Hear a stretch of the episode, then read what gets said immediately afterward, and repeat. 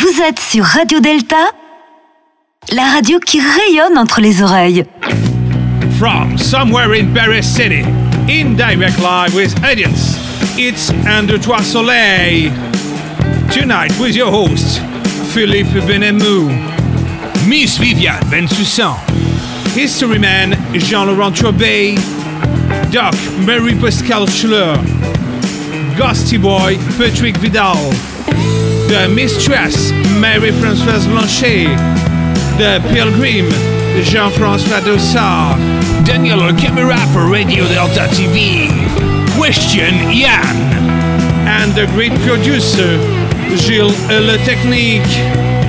And now, here it is, un deux trois Soleil. Eh ben, ben oui, ben oui, c'est vrai, on est sur Radio Delta, on est bien sur Radio Delta, la, la radio qui rayonne entre les oreilles. Et vous écoutez un deux trois Soleil. Nous sommes le vendredi vingt-six février, il est vingt heures et nous sommes en direct. Et oui, en direct, malgré le confinement, le couvre-feu, nous sommes tous là sur une plateforme Zoom et nous animons notre émission favorite un deux trois Soleil en direct de nos studios virtuels. Comme tous les derniers vendredis de chaque mois depuis, oh là là, Gilles, depuis au moins deux ou trois ans, facile, hein. Oui, bon, allez, ça fait déjà un bout de temps qu'on fait, qu'on fait de la radio. Alors, je rappelle quand même pour nos auditeurs, Radio Delta, c'est une radio libre, indépendante, bénévole, une radio web, à retrouver sur notre site radio delta point f r, pour une écoute en direct de notre émission un deux trois Soleil. J'ai l'impression que j'ai perdu tout le monde, c'est pas grave, on continue. Attendez. Ouais. C'est le direct. Alors, avant de débuter, quelques petites annonces qu'on fait euh, généralement euh, sur cette émission. Vous savez que Radio Delta, c'est une émission qui a été euh, montée par euh, des affreux francs-maçons et des affreuses francs-maçonnes. Mais bien sûr, dans cette radio, toutes les personnes ici présentes ne parlent qu'en leur nom propre. L'appartenance maçonnique n'est pas requise pour être ni chroniqueur, ni invité à Radio Delta. Et bien sûr, cette émission se veut accessible à tous, francs-maçons ou non.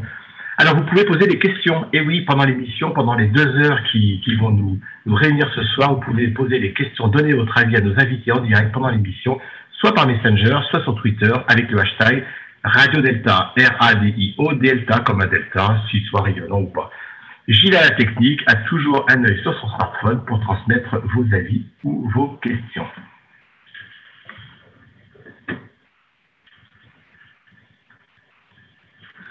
Alors, ce soir, nous allons tenter d'approcher, euh, enfin d'éclairer, d'avoir un éclairage sur... Euh, euh, ah zut, j'ai oublié. C'était quoi déjà l'émission de ce soir? Le thème, c'était... Euh, zut, comment s'appelait déjà la personne avec qui j'ai préparé cette émission? Enfin, il y en avait deux. Et, et le titre de ce livre, euh, tiens, au fait, c'était quoi le nom de cette actrice qui jouait dans Les Demoiselles de Rochefort? Non, pas la blonde, mais l'autre... Euh, oui, oui, l'autre. Euh, la blonde, c'était Jeanne Moreau.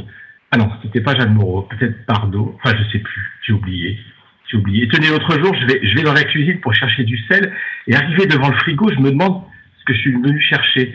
Et d'ailleurs, était-ce du sel, et surtout que j'étais dans la salle de bain. Bon, alors zut, une mémoire de poisson rouge, et ça ne s'arrange pas avec l'âge. Et donc, je fais comme tout le monde, hein, j'ai des trucs mnémotechniques pour me souvenir des choses importantes. J'ai les moyens mnémotechniques, comme par exemple, j'ai une phrase là sur le bout de la langue, ah oui, c'est... Euh, Mon vieux toutou Médor joue sur un nuage. Mon vieux toutou Médor joue sur un nuage. Et avec les initiales des mots, je retrouve dans l'ordre les... Ah zut, c'est quoi déjà que je retrouve dans l'ordre? Je ne sais plus ce que je devais retrouver avec cette phrase. Alors moi, j'ai d'autres trucs aussi. Par exemple, euh, des fois, je ne sais plus très bien, alors je triche. Par exemple, quand on me demande une date, je réponds toujours fin dix-neuvième, début vingtième. Essayez, vous allez voir dans les conversations, ça marche quasiment à tous les coups. Et puis, euh, quand je cite un bon nom d'auteur, une citation, mais que je ne suis pas, je ne me souviens pas de quel auteur il s'agit, eh ben, je l'attribue à Paul Valéry.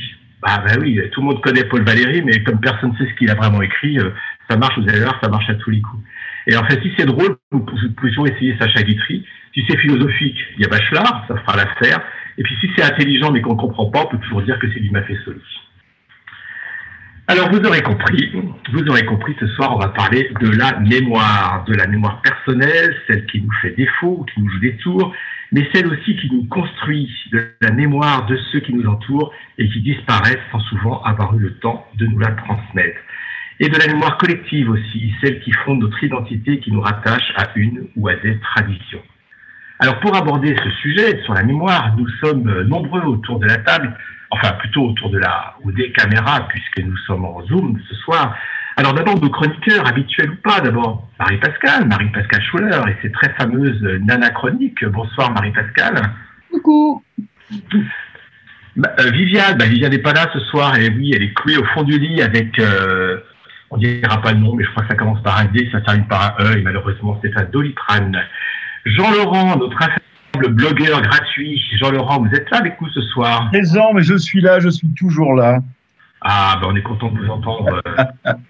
Tu vois. Igor Selector, qui doit être dans un coin par là, quelque part, je le vois qu'à peine sur la caméra. Bonsoir Igor. Alex, notre nouveau chroniqueur. Bonsoir Alex. Bonsoir, bonsoir à tous.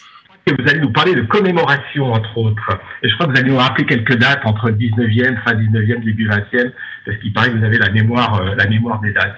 Et puis bien sûr, euh, ce soir, euh, avec nous ce soir, Gilles à la technique, comme toujours, en train de manger, de boire. Et euh, Daniel à la caméra sur un très magnifique fond blanc que malheureusement nos auditeurs ne peuvent pas voir, avec un logo Radio Delta. Est-ce qu'on peut rajouter quelque chose, mon cher, euh, mon cher Philippe ?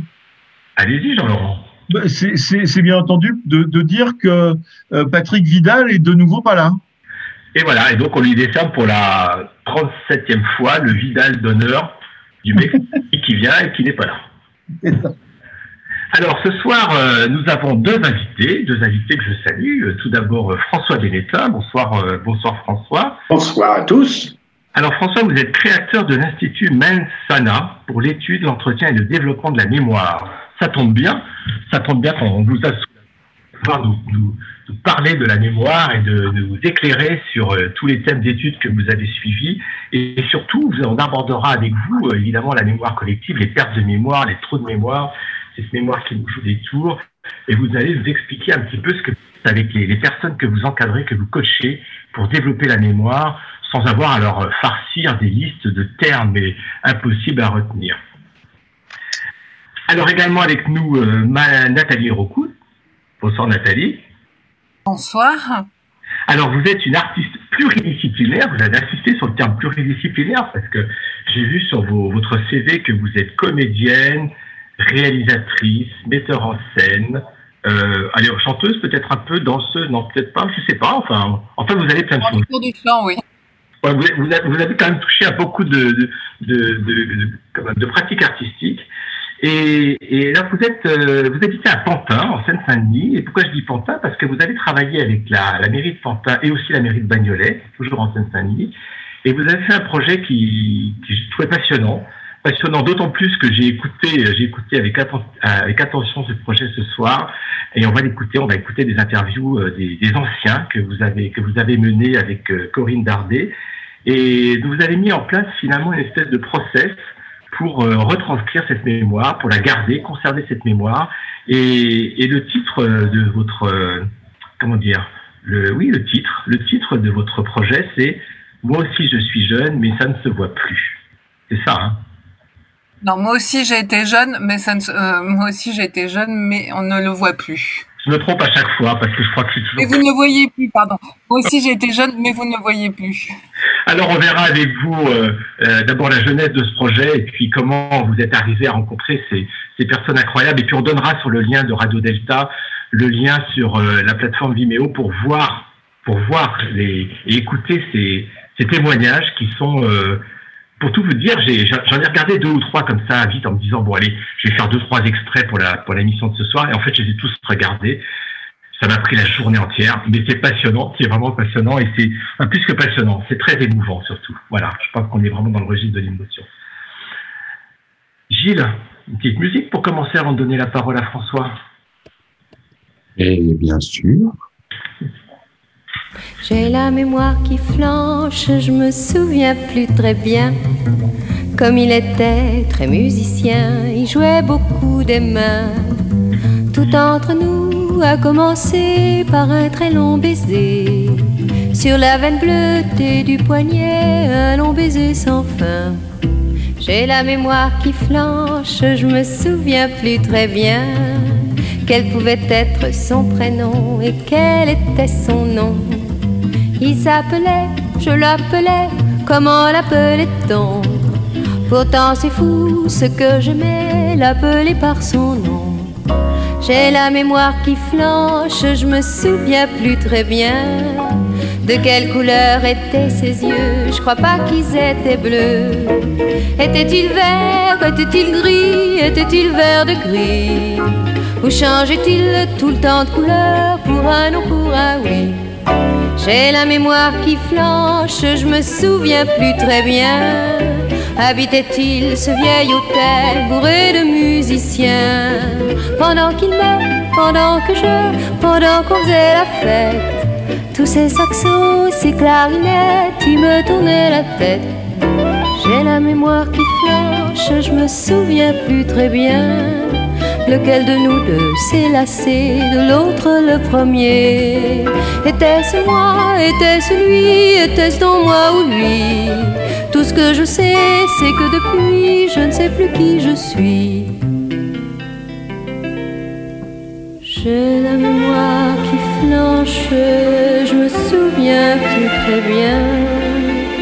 Voilà qu'après toutes ces nuits blanches, il me reste plus rien. Rien qu'un petit air qui sifflotait chaque jour en se rasant. Alors on écoute, on écoute Jeanne Moreau, hein, J'ai la mémoire qui flanche, un texte de Rezvani. Alors vous, vous avez la mémoire qui flanche, euh, François Benetta, ça vous arrive vous... Eh bien ça m'arrive comme à tout le monde, et comme à tout le monde, je peux avoir parfois des, ce que l'on appelle des trous de mémoire. On aura l'occasion d'ailleurs d'en, d'en, d'en dire un mot, j'espère, au cours de cette, euh, de cette émission. Euh, je fais une remarque tout d'abord sur ce que vous avez dit tout à l'heure. Euh, Les poissons rouges, contrairement à ce qu'on croit, ont peut-être un petit peu plus de mémoire que ce qu'on a bien voulu leur prêter, euh, d'après ce qu'on a, voilà, d'après d'autres observations. Euh, en ce qui concerne euh, ce que vous avez dit, on pourra parler aussi des dates, mais c'est pas le sujet essentiel de ce soir, et ce ne sera pas simplement entre le dix-huitième et le dix-neuvième siècle, mais euh, on pourra ça, trouver une ou deux Euh, une ou deux évocations. Alors, euh, les trous de mémoire, oui, on en parlera, c'est très intéressant et très passionnant, les trous de mémoire, même si parfois ça nous agace et même parfois ça nous inquiète. Je me propose de commencer le sujet de cette... D'abord, qui sommes-nous en, en deux phrases? Institut Mensana, nous l'avons créé avec, en collaboration avec un de mes amis, euh, le docteur Jean-Marie Abar. Euh, je ne... Je ne développerai pas la genèse euh, du projet, mais c'est le résultat d'une quinzaine d'années de travail, de mise au point, d'études que nous avions fait avec le docteur. Et l'Institut Mensana euh, s'est donc créé en deux mille sept. Deux références ou trois références, il y en a beaucoup. Nous avons eu la charge de tout le programme de prévention des troubles de la mémoire de la M G E N, la Mutuelle Générale de l'Éducation Nationale euh, à Paris, de deux mille sept à deux mille onze, et pendant cette période, on a dû recevoir, je pense, quasiment un millier de personnes en atelier, en réunion d'entretien et de développement de la mémoire. Et puis nous avons également développé des programmes de formation mémoire en entreprise, tels que, euh, pour n'en citer qu'un, euh, euh, Moet Ensi, qui nous a reconduits plusieurs années de suite euh, sur des programmes euh, pour, euh, pour leur entreprise. Voilà. Euh, oui. Avant de, avant de rentrer vraiment dans le, dans le vif du sujet, déjà pour, pour nos auditeurs, est-ce qu'on peut euh, classifier les mémoires? Est-ce qu'il y a plusieurs types de mémoires? On parle souvent de mémoire à court terme, mémoire à long terme. Oui, oui, oui. Et je vais commencer. Euh, je voulais commencer par ça. Eh bien, ça tombe bien. Alors, tout d'abord, quand on dit mémoire aujourd'hui, le premier réflexe qui vient, c'est craindre de perdre sa mémoire ou d'avoir une mémoire qui ne soit pas satisfaisante à partir d'un certain âge, et puis se greffe derrière l'image de la crainte des maladies neurodégénératives, type Alzheimer et autres. Mais la mémoire, c'est beaucoup plus que simplement celle que l'on craint, si j'ose dire, de perdre, telle qu'elle est dans le, je dirais, dans le, dans l'imaginaire et dans la, l'imagerie et la représentation des personnes. Il existe plusieurs mémoires. Euh, au sein de l'Institut, nous avons déterminé quatre grandes catégories de mémoire. Je dis bien pourquoi on les a définies comme telles, c'est parce que nous, on est dans un, on travaille dans un but pratique, et les définitions que nous donnons ont pour objet que ça puisse correspondre à une utilisation, à une réalité euh, dans, le, dans, dans nos vies. Première mémoire, la mémoire dite immédiate. Alors celle-ci, nous avons la même définition que ce qui se fait en psychologie, mais ce n'est souvent pas ce qui est cru par le, enfin, considéré par le grand public. C'est très court, la mémoire immédiate, c'est ce que l'on mémorise entre trente secondes et deux minutes. À titre d'exemple, c'est du style le numéro de téléphone qu'on va se répéter le temps qu'on le compose sur le clavier, et puis qui aura disparu juste après que l'on aura justement composé le numéro. Deuxième, mais cette mémoire immédiate est très importante. Elle, elle comment dirais-je, elle constitue la porte d'entrée des informations qui nous parviennent et qui, selon les réactions du cerveau, iront se consolider ou s'oublieront. C'est donc, euh, elle a donc une importance sur laquelle on pourra dire un mot par la suite. Deuxième type de mémoire, ce que nous, nous appelons la mémoire au quotidien. La mémoire au quotidien, c'est la mémoire que nous appliquons à nos affaires courantes. Pour donner une image, on va dire que c'est la mémoire qui s'applique sur un espace de temps à ce qui nous concerne, sur un délai de une heure à une semaine.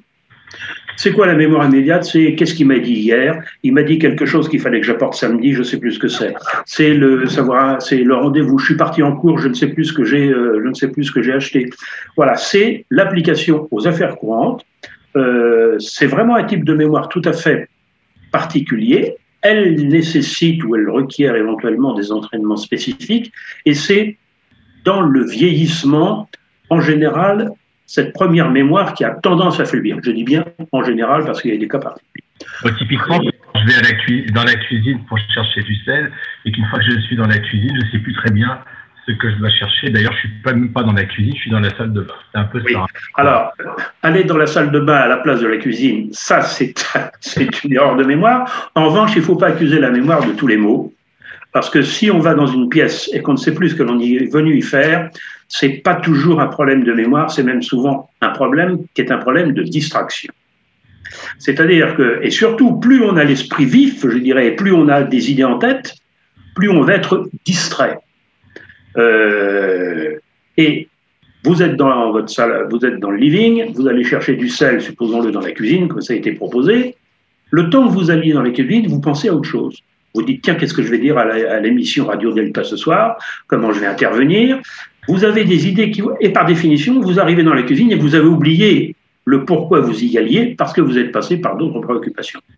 Alors, on a tous des petits troubles de la mémoire, mais on peut en avoir des grands. Et ce qui caractérise, si j'ose dire, la gravité ou l'importance d'un trouble, c'est sa fréquence et s'il devient récurrent. Si on l'a de temps à autre, on en a tous, c'est pas grave, je dirais même que c'est normal. Si ça devient récurrent, fréquent et que ça devient un handicap euh, dans la vie, ça c'est autre chose, sans s'en occuper.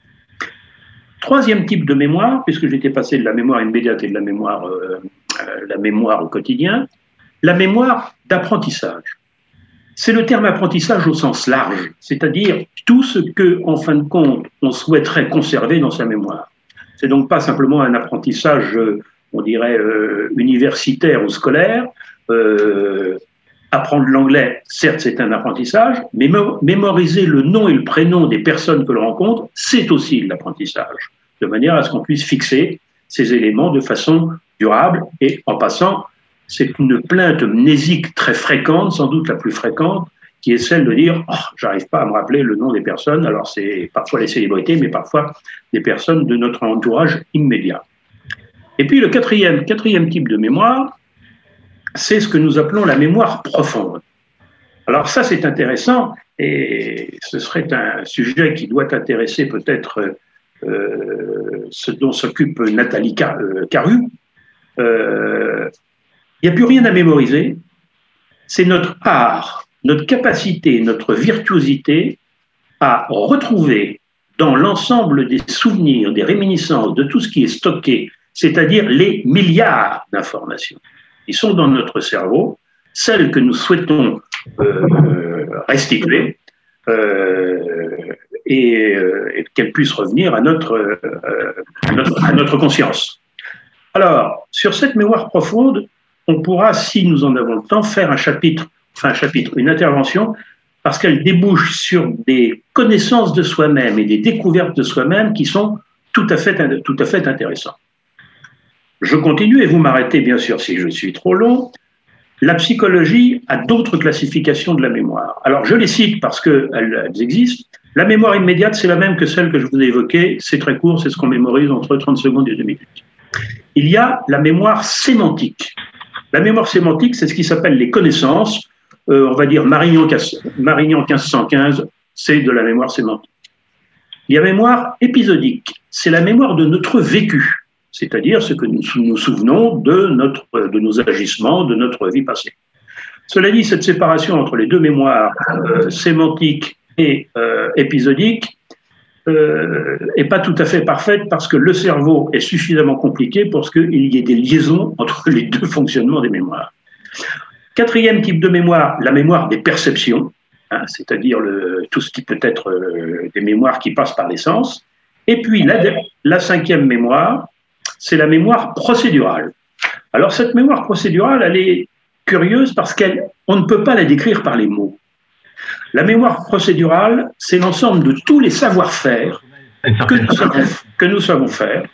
C'est ça, euh, François, c'est quand on a une pratique de métier, par exemple, on sait faire quelque chose, on sait réaliser un, un, un travail, on sait utiliser un outil, et, euh, et finalement, on ne peut pas euh, l'expliciter comme ça. Si on veut le transmettre, on est peut-être obligé de passer par une forme de compagnonnage, c'est-à-dire euh, par une forme d'imitation, d'essai d'erreur, et c'est difficile de décrire, même si on a des process qualité dans tous les sens, dans les entreprises, qui permettent de le faire. Et oui, c'est vrai. Le maître ne, n'explique pas le geste, il le montre, dit-on. Euh, alors, pour euh, revenir justement, un dernier mot sur cette mémoire procédurale, je marche. Je peux vous dire, quand je marche, que je mets un pied devant l'autre. Et je suis incapable de vous décrire la complexité du mouvement de la marche qui fait que mon corps fait passer euh, l'équilibre d'une, d'une jambe sur un autre, qu'il articule ses, euh, le mouvement. Euh, imaginez ce que représente, simplement pour un pianiste, ce que représente la mémoire procédurale qui est tout son savoir-faire euh, acquis qui, auquel il ne pense pas pour euh, euh, exécuter un, un morceau. C'est énorme, c'est centré essentiellement dans le cervelet et ça concerne presque autant de cellules, de neurones que celui du cerveau qui nous sert à autre chose, c'est-à-dire on n'est pas loin des, on est dans les quatre-vingts ou cent milliards de neurones, rien que pour cette mémoire procédurale. C'est en général celle qui résiste le plus au temps, hein, c'est-à-dire cette mémoire des gestes. Voilà, en ce qui concerne, les, il, il existe d'autres catégories de mémoire, mais je suggère qu'on qu'on s'arrête là si vous le souhaitez. Euh, si euh, je m'avais dit, quand on a préparé cette émission, à un moment donné, on va plonger dans la piscine. Alors, oui. On plonge dans la piscine ou pas alors ? Eh bien, on plonge dans la piscine. Alors, justement, comme ça, ça va peut-être divertir ceux qui nous écoutent et vous tous et tout. Autrement dit, nous allons vous proposer un exercice. Aïe.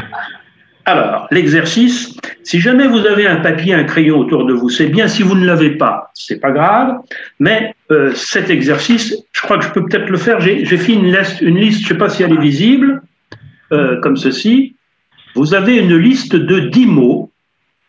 Locomotive, échelle, plume, table, paire de bottes, euh, fenêtre, avocat, langouste, vermicelle, sapin. Aïe, aïe. Je pourrais vous demander de mémoriser cette liste en deux minutes, de manière à pouvoir la restituer ensuite de mémoire et bien sûr dans l'ordre. Mais ce n'est pas vous qui allez faire l'exercice, en l'occurrence, c'est moi. Et pour mémoriser cette liste, je vais procéder de la manière suivante.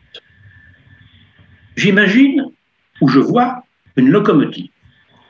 Cette locomotive, ce n'est pas n'importe quelle locomotive. Euh, cette locomotive, c'est pas n'importe quelle locomotive. Moi, je suis une des générations où on avait des trains électriques parfois, et je me rappelle d'un beau train électrique où il y avait une très belle locomotive noire, c'était lourd parce qu'il y a une grosse batterie dedans, très bien dessinée, et c'est la locomotive de mon enfance. Et ne vous étonnez pas si cette locomotive, je suis en train de la voir, en train de descendre sur le montant d'une échelle. Là, une échelle qui est comme ça, avec ses barreaux, et la locomotive descend sur le montant de l'échelle. Cette échelle, elle est en équilibre sur une plume, une grande plume d'oie blanche. Cette plume d'oie blanche, je suis en train de la voir écrire comme à l'ancienne sur une table, hein, écrit sur la table. Cette table, c'est pas n'importe quelle table. Moi, je visualise une table bistrot avec un dessus en marbre gris. Il y a des vénules oranges qui sont sur le marbre. et elle est sur des pieds qui sont noirs, qui doivent sans doute être en fond, parce que la table est lourde, et la forme des pieds qui sont un peu euh, ronds, comme ça, convexes, me fait penser à la forme d'une paire de, d'une paire de bottes. Paire de bottes, bottes me fait penser à bruit de bottes, violence, et j'imagine et je vois l'une des deux bottes en train de donner un coup et elle casse la fenêtre. Derrière la fenêtre se trouve assis un homme habillé d'une grande robe noire. Il est assis à une table, c'est un avocat. Et cet avocat à sa table est en train de manger une langouste. Ne me demandez pas pourquoi. Je vois sur cette langouste tomber du plafond une pluie de vermicelles. Et les petits bâtonnets de vermicelles me font penser aux aiguilles d'un sapin. C'est très simple, la locomotive descend sur une échelle, l'échelle est en équilibre sur une grande plume d'oie blanche, la, plan- la plume est en train d'écrire sur la table, la table c'est une table bistrot dont les pieds me font penser à une paire de bottes, la paire de bottes casse la fenêtre, derrière la fenêtre il y a un avocat qui est en train de manger une langouste, sur la langouste tombe une pluie de vermicelles qui me fait penser aux aiguilles d'un sapin. Vous vous êtes raconté une histoire finalement avec les mots qui étaient demandés à être retenus. Et une fois que cette histoire nous fait vivre, nous fait imaginer des images, hein, on, les a, on les a tous imaginées d'ailleurs en vous écoutant, eh bien on reparcourt ces images et là on arrive à retrouver les mots, c'est ça? Tout à fait, je suis sûr que ceux qui nous écoutent devraient être capables, à quatre-vingts pour cent même Simon, de redonner, de redonner cette liste de mots qui n'a aucun intérêt, dont les mots n'ont pas de difficulté particulière mais pas d'intérêt. Et j'ai fait, si vous me le permettez, deux choses. D'abord, j'ai inventé une histoire stupide, infantile, euh, mais qui m'a permis d'accrocher dix éléments qui n'ont aucun rapport les uns avec les autres. La deuxième chose que j'ai faite est plus importante, j'ai fait, comme vous l'avez dit, des images. Et ça, le fait de faire des images, nous les humains, on passe énormément dans presque tous les domaines d'application de la mémoire par des images. Les chiens, ça doit être par le, le flair, le nez, hein, peut-être qu'ils se représentent euh, les objets, et cetera, par la subtilité des odeurs. Mais nous, les humains, on passe essentiellement par des images. Et la capacité et voire la virtuosité à, à ce que nous puissions faire des images est l'une des clés extrêmement importantes dans l'entretien et le développement de la mémoire. Voilà. Donc, j'espère que vous pourrez nous réciter la liste à la fin, à la fin de l'émission. On espère à la fin de, de réciter la liste. Euh, on on l'a fait ensemble quand on a préparé cette émission. On a parlé également des, des personnages, hein, des, des hommes ou des femmes illustres qui ont cette capacité de mémoire exceptionnelle, que ça soit des, simplement une capacité exceptionnelle ou alors des gens qui se produisent dans les musicals. On va leur donner trois cents, une liste de trois cents mots, de trois cents chiffres, et euh, ils vont pouvoir les réciter dans tous les sens. Et, et, et vous m'avez dit, bah, pour faire ça, et, bah, je, vous laisse, je vous laisse vous expliquer comment on arrive finalement, parce que c'est un exercice qu'on peut faire même sans monter sur une scène de musical, c'est un exercice qu'on peut faire régulièrement pour apprendre à dompter un peu cette, cette mémoire. Comment on fait pour se souvenir comme ça de, de, de très grande quantité de, de, de, de, de mots tels que vous l'avez fait, en se construisant cette histoire, et euh, pour reprendre une formule qu'on aime bien, l'art de la mémoire, Euh, comment on peut parcourir ce monde virtuel qu'on s'est créé dans la tête, dans lequel on a posé ces objets à mémoriser? Alors, il y a deux éléments dans ce qui vient d'être dit. Rapidement, il y a d'abord des mémoires prodiges qui ont fait, qui, qui sont naturellement prodiges, qui ne sont souvent pas des gens qui sont très heureux parce que le, les performances exceptionnelles qu'ils ont naturellement dans leur mémoire créent d'autres problèmes euh, et ont des conséquences qui ne sont pas excellentes pour le fonctionnement du cerveau. J'en cite un, qui est souvent cité en exemple dans les, par tous les spécialistes de la mémoire, c'est un exemple ancien qui s'appelait Viennamine. Cet homme-là, euh, on lui, comme type d'exercice, on lui donnait une suite de syllabes, apatanona, enfin des, jeux, des éléments qui n'ont pas de sens, et de suite, de, on lui en donnait une dizaine, comme ça. Non seulement il était capable de les réciter du premier coup après qu'on les lui exposait, mais il était également capable de les réciter de la même manière deux ans après. Donc, euh, on a là des cas qui sont, il y a d'autres cas qui sont euh, du, du, même, euh, du, du même topo. Il y en a, il y a aussi des mémoires qui mémorisent particulièrement les, facilement les nombres, je dis bien indépendamment des techniques qui peuvent exister. Or, ces personnes ont un, souvent un processus qui n'est pas loin d'ailleurs de ce que j'ai dit, c'est-à-dire il voit les choses en couleur. Quand il voit les chiffres, il met des couleurs, ce qui n'est pas loin de faire des images, dans une certaine, euh, dans une certaine mesure. Mais euh, voilà, c'est donc, euh, ça existe. Ça, ce sont les mémoires prodiges. Le champion du monde Kasparov, d'échecs, euh, qui ne l'est plus maintenant, euh, n'est peut-être pas le plus virtuose en termes de combinatoire échiquienne, mais il a sans doute été l'une des plus grandes mémoires qui soit en termes de position d'échec. Il devait avoir en tête euh, dix mille, cinquante mille ou cent mille positions types d'échecs qui lui permettaient donc euh, d'atteindre les niveaux auxquels, est, euh, auxquels il est arrivé. Maintenant, en ce qui concerne les listes longues dont euh, vous m'avez parlé, Olivier, euh, Philippe, Philippe, il est plus... Bon. Euh, euh, je recherche mon prénom et, et, et non pas le locomotive. Euh, et, donc, et donc, alors, c'est ce qui s'appelle les, les listes longues, et ça, c'est l'histoire de la mémoire. Il faut se reporter à deux mille cinq cents ans, il y a deux mille cinq cents ans. Et il y a l'histoire légendaire, on va dire, de la création des systèmes de mémoire, qui est l'histoire du... Euh, Euh, du, po du poète euh, grec, dont le nom va me revenir tout à fait, tout à fait, tout à fait, enfin, euh, euh, qui est la suivante.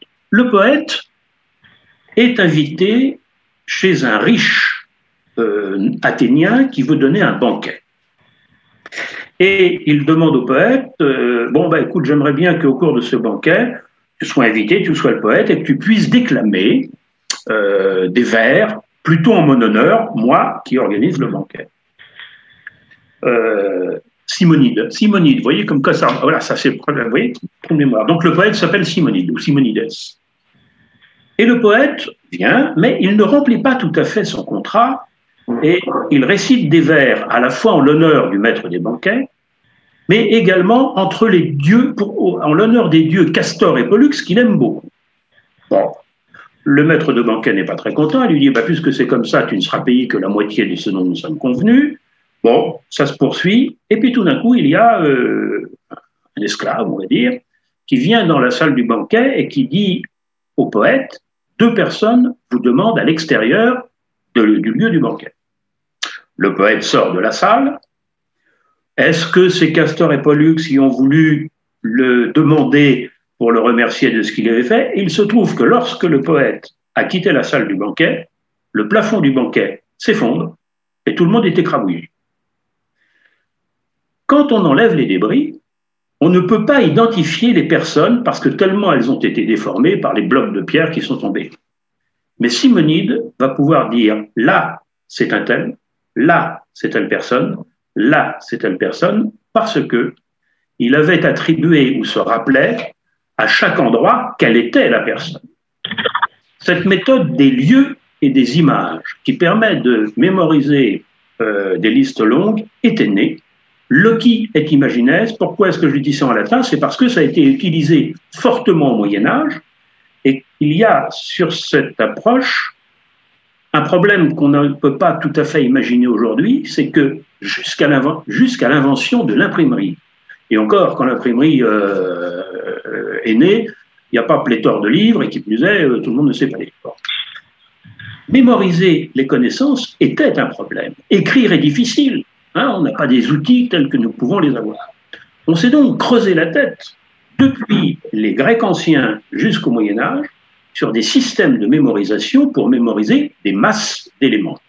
Les plus grands, Saint-Augustin, Descartes, Giordano Bruno et j'en passe, ont développé, il y en avait même qui avaient fumé un peu la moquette dans leur système, euh, des systèmes de mémorisation, puisqu'on dit qu'on pouvait mémoriser cinq cents éléments, mille éléments, deux mille éléments, jusqu'à dix mille éléments, avec des systèmes de support. Quelle est cette méthode? Ben, vous pourrez l'utiliser, peut-être certains la connaissaient. Nous, quand on développe cette méthode, on dit à nos participants, c'est une méthode de foi. Pourquoi on dit foi? Parce que vous allez croire que ça ne marche pas, et ça marche. Le principe est, est très simple, vous choisissez, certains ont dû l'entendre, vous choisissez une pièce de votre appartement. Et puis, dans cette pièce, vous en faites le tour, vous la parcourez, vous la connaissez parfaitement, c'est une pièce de chez vous. Et vous déterminez dix lieux fixes, le fauteuil, la télévision, la bibliothèque, la plante verte, l'aquarium, et cetera. dix dans un sens. Ça, c'est pas difficile à mémoriser, vous connaissez votre pièce. Ensuite, si l'on vous donne une liste d'éléments quelconques, vaut mieux que ce soit plus intéressant que ma liste locomotive, échelle, et cetera, mais peu importe, ça pourrait être ça. Et les dix éléments sur une liste de dix, vous posez, je dis bien vous posez. Vous dites, tiens, si c'était la locomotive, sur euh, le fauteuil, je pose la locomotive. Sur la télévision, je pose les chaînes, et cetera, et cetera. Et après que vous avez fourni, si j'ose dire, votre image de ces éléments, on appelle les images, les éléments à mémoriser, et les lieux, les endroits sur lesquels vous les posez. Vous serez étonné de voir comment vous allez pouvoir euh, redonner la liste des dix éléments que vous avez posés. Si vous prenez une deuxième pièce avec à nouveau dix lieux, vous en mettrez vingt. Puis une troisième pièce, trente. Puis quand vous aurez utilisé toutes les pièces de chez vous, prenez celles du voisin, ou de vos parents, ou de vos enfants, ou ceux de votre extérieur, c'est-à-dire votre rue.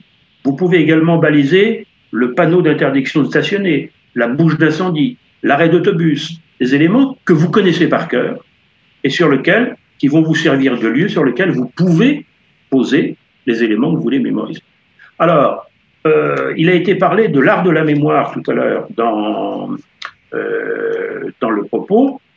Euh, Frances Yates, euh, anglaise, a écrit un bouquin fort bon qui est sur l'art de la mémoire.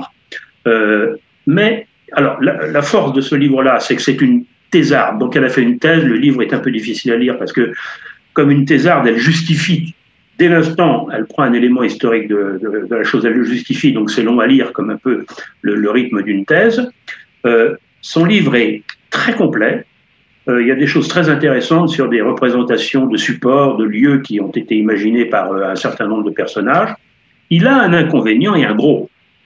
C'est qu'il est limité uniquement à ce système de mémoire. Or, il en existe beaucoup d'autres euh, qui sont d'une autre nature. Voilà, pour cette... Euh, alors, pour faire des numéros de music-hall, mais je veux pas être... Pour faire des numéros de music-hall, il existe également euh, une manière de mémoriser les nombres. C'est peut-être moins utile aujourd'hui, on a suffisamment d'outils pour euh, mémoriser les nombres, mais enfin, il est bon peut-être d'avoir quand même des numéros qui peuvent nous servir et sur lesquels on peut avoir un trou de mémoire, style un code de carte bleue, euh, des codes informatiques, par exemple. On a eu des participants qui le faisaient. Très Il y a des personnes qui, qui ont plus la mémoire des nombres, d'autres qui ont plus la mémoire peut-être des odeurs. Est-ce, est-ce qu'il y a des, des personnes, est-ce qu'il y a des personnalités? On verra avec, tout à l'heure avec Marie-Pascale si la, la mémoire est genrée, c'est-à-dire si elle est homme, plutôt homme ou plutôt femme. Mais euh, est-ce qu'on peut dire déjà, est-ce qu'il y a des personnes qui ont plus une faculté à mémoriser un certain type d'éléments? Alors, on a tous, nous faisons d'ailleurs, enfin, pas, pas, nous faisons également des évaluations mémoire. Dans, dans, nos, dans ce que propose notre institut. On les a appelés d'ailleurs évaluation mémoire pour qu'on ne les confonde pas avec les bilans médicaux mémoire qui sont d'une autre nature. Bon, euh, et on trace un profil mémoire de la personne après que l'on a, euh, on lui a donné une batterie de, de tests, d'exercices. Nous sommes tous différents et nous avons tous des profils mémoire différents. On peut avoir une bonne mémoire des lectures et une mauvaise mémoire des nombres. On peut avoir une bonne mémoire des nombres et une mauvaise mémoire des noms des personnes qu'on rencontre. On peut avoir une bonne mémoire des personnes qu'on rencontre et une mauvaise mémoire appliquée au quotidien, et cetera, et cetera. Et on est tous différents. Et, on, et pourquoi une personne est plus douée dans une, un type de mémoire que l'autre? Rien ne l'explique. On a toutes les, toutes les euh, possibilités. Marie, Marie, Marie, est-ce que alors, d'homme et la femme ou... Homme-femme, alors. Non, non, je, je vais juste donner la parole à Marie-Pascale qui... qui... Ah, oui, oui, j'avais envie de... Euh, j'avais envie d'intervenir. Euh, la, la, la connaissance que j'ai, c'est que les mémoires, la mémoire, les, les, les faits de mémoire les plus anciens sont les faits olfactifs. Et euh, quand, euh, quand on, on, on travaille avec des gens qui ont des maladies euh, dégénératives euh, extrêmement évoluées ou, ou avec des gens qui sont dans des comas euh, ou des, des, des amnésies extrêmement profondes, en fait, pour leur redonner la mémoire, il, enfin, pour, pour faire revenir des souvenirs, euh, il faut le, le, leur amener des, des odeurs, et c'est quelque chose qui réactive euh, des, des circuits neuronaux euh, extrêmement primitifs, euh, extrêmement anciens. Mais ça, c'est sur de la pathologie, alors que, que vous, vous, vous travaillez sur du, la personne saine, entre guillemets. Alors, pour vous répondre, oui. Si j'ose dire, on travaille qu'avec des gens en bonne santé, si j'ose dire. On ouais. nous a demandé, euh, on nous a demandé, à la suite de ce qu'on a vu, qu'on puisse euh, s'occuper de personnes en début d'Alzheimer. Alors, j'en parle pas ici, ce sera un autre sujet. Euh, c'est un travail qu'on... D'abord, est-ce que ça peut donner quelque chose? J'en suis pas sûr. La deuxième des choses, c'est qu'on a fait des essais, c'est un boulot de fou, et de toute manière, s'il y avait quelque chose à faire, là, on ne peut pas le faire seul. Il faudrait absolument qu'on fasse, qu'on monte un grand projet, ce sera un... Mais je ne sais pas si ça, s'il y a une chance que ça réussisse, parce que c'est vraiment d'une autre nature, mais qu'on fasse ça en liaison avec du médical, proprement dit, et qu'à la limite, si, si je résume un peu euh, facilement, si vous voulez, nous, on est des experts en exercice, mais il faudrait qu'on ait euh, des experts en, mé en médical pour qu'on puisse faire à ce moment-là une liaison d'études, et je ne suis pas sûr du tout que ça puisse être fait. Mais pour répondre à votre question sur... l'olfaction. Oui, en plus, euh, le chemin est court du cerveau, de la perception au cerveau, et avec euh, ce qui passe par, euh, par, par le nez. Donc, ça explique qu'il y ait une forte évocation. On a tous vécu le fait qu'une simple odeur ou un parfum, nous imagine, on revit une scène, on se revoit à un endroit, ça nous rappelle un souvenir ancien, c'est très puissant le, le, le domaine des odeurs. Ça, on est bien d'accord. Pour répondre à ce qui a été évoqué tout à l'heure, y a-t-il une différence entre les hommes et les femmes sur le plan de la mémoire? Bon, non, pas. Oui. Marie-Pascale, euh, lire sa chronique sur le sujet peut-être avant d'intervenir, puisque ça va bientôt être le, le, le temps de la, la chronique de Marie-Pascale. Mais et, et juste, euh, juste avant de, avant de passer la parole à Marie-Pascale, il y a, je ne sais pas si vous avez peut-être vu cette, cette vidéo qui circule sur Internet, euh, qui est absolument fabuleuse. On voit une femme qui est une ancienne danseuse, qui est atteinte euh, d'Alzheimer, je ne sais pas, je ne suis pas médecin, en tout cas qui a perdu la mémoire, et on lui fait écouter de la musique. On lui fait écouter en particulier peut-être le Lac des Cygnes, en tout cas, on lui fait écouter une musique sur laquelle elle a dansé quand elle était plus jeune, et euh, elle se met à danser. Enfin, elle est assise, évidemment, c'est un corps qui est... qui est âgée, qui, qui est fatiguée, qui est usée, et elle se met à revivre, et, et c'est très émouvant parce que à travers son, à travers ses gestes, on a l'impression de revivre ce qu'elle est en train de vivre. Et, et j'en ai parlé tout à l'heure avec ma belle-sœur qui travaille en EHPAD, et elle me dit que souvent les personnes qui ont euh, euh, qui sont atteintes de maladie d'Alzheimer ou qui sont dans un état de démence, qui ont perdu euh, pas mal de facultés de mémoire, eh bien elles ont euh, souvent euh, des paroles de chansons qui reviennent. Il suffit qu'on leur remette de la musique, la musique d'une chanson qu'elles ont chantée peut-être quand elles avaient vingt ans, trente ans, et elles se mettent à chanter. Elles se mettent à chanter, à fredonner. Quelquefois, il y a des, des, des passages entiers, des phrases entières qui reviennent. Et ça, c'est absolument fabuleux. Alors, je me permets de dire... Un... Oui. Alors, je me permets de dire un mot, peut-être, j'enchaîne. Alors, c'est très... On a, on a vu cette femme qui retrouvait ses mouvements de danseuse. Qu'est-ce qui revient ? C'est la mémoire dont j'ai parlé, la mémoire procédurale, c'est-à-dire des savoir-faire, hein, qui sont souvent gestuels ou autres. Et euh, première chose, et deuxièmement, la musique qui entraîne d'ailleurs des éléments. Pour retrouver des paroles quand on chante une, quand on chante une chanson, c'est la musique qui nous fait revenir souvent euh, mécaniquement les paroles. Dans l'émission de Nagui, là, vous connaissez bien les paroles, hein, que vous avez peut-être été plusieurs à voir. Que font les candidats souvent quand on les arrête? Hop, ils doivent donner des paroles. Ils disent, est-ce que vous pouvez me redire ce qu'elle a dit avant, ce qu'elle a chanté avant? Parce que le fait de redire ce qu'elle a chanté avant vont les replacer dans un contexte de mémoire procédurale qui va faire que la restitution, c'est automatique. Je suis trop long, euh, voilà. Euh... Mais je m'arrête là. Je pourrais vous parler des hommes et des femmes, des idées reçues sur la mémoire, enfin bref. Alors, ben... On va donner la parole d'abord à Gilles pour dire un petit mot. Je ne sais pas ce que Gilles... Oui, un petit mot, Gilles. Les Nanas Chroniques de Marie-Pascale Schuller. Ah, ben voilà. Merci, Gilles. Mémoire d'homme, est-ce qu'elle est mémoire de femme? On sait que les hommes ne se souviennent jamais des années d'anniversaire. Ouais. Ah, mais évidemment, elles font la peau, n'est-ce pas? Allez, c'est monsieur le docteur Alois Alzheimer, un médecin allemand qui a décrit en mille neuf cent six cette maladie neurodégénérative qui se traduit, entre autres, par la perte progressive des différentes fonctions de la mémoire. C'est encore un homme qui laisse son nom à la postérité dans un dictionnaire de médecine. Donc, cette maladie, c'est la plus connue des démences. Sa fréquence augmente avec l'âge, elle est presque deux fois plus fréquente chez les femmes. Les savants et les savantes nous expliquent plein de facteurs de risque, multiples, génétiques, épigénétiques et tous ces trucs. Moi, je deviens tout doucement un petit peu vieille, hein. Je perds un peu la mémoire. Mais en vrai, ce n'est pas mon cas individuel qui est intéressant. C'est de comprendre que la mémoire des femmes a été perdue. Elle n'a pas été recueillie, ou, ou les deux. Elle a été perdue et non recueillie. En loge, nous écrivons notre histoire. À chaque début de tenue, après avoir sacralisé notre espace, notre temple, nous lisons la planche tracée de nos derniers travaux. Nous nous remémorons notre histoire récente et la partageons avec nos sœurs absentes et parfois même avec des frères quand ils viennent.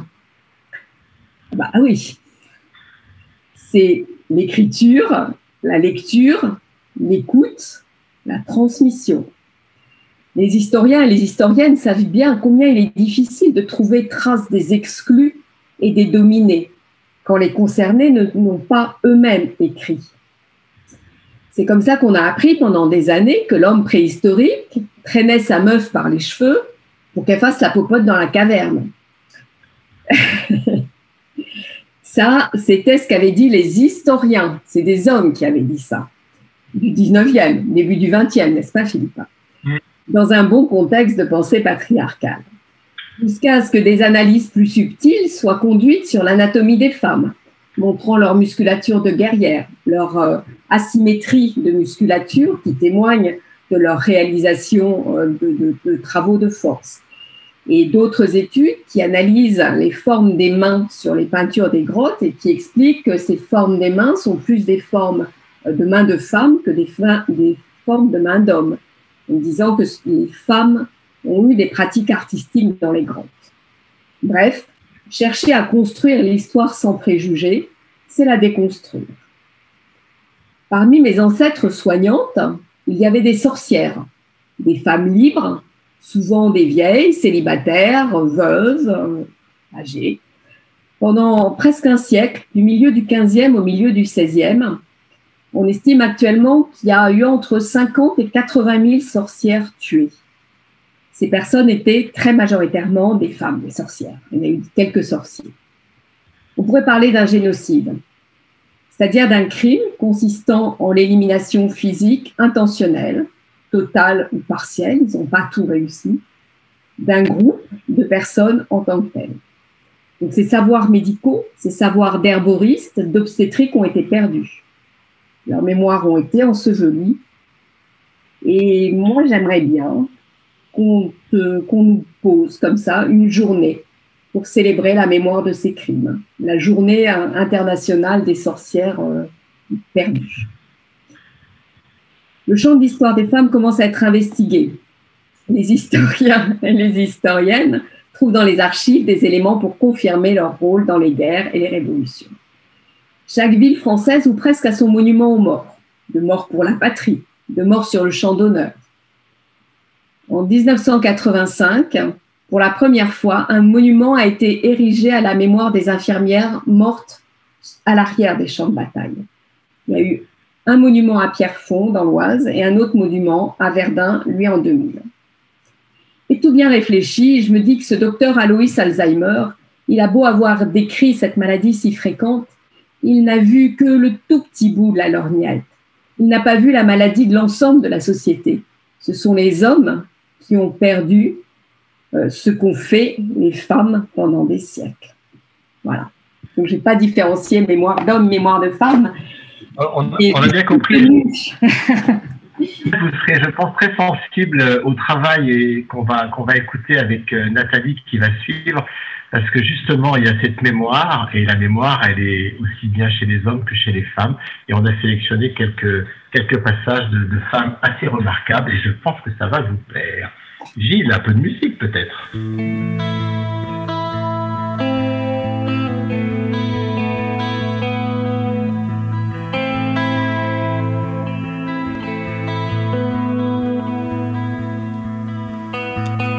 va faire de toi?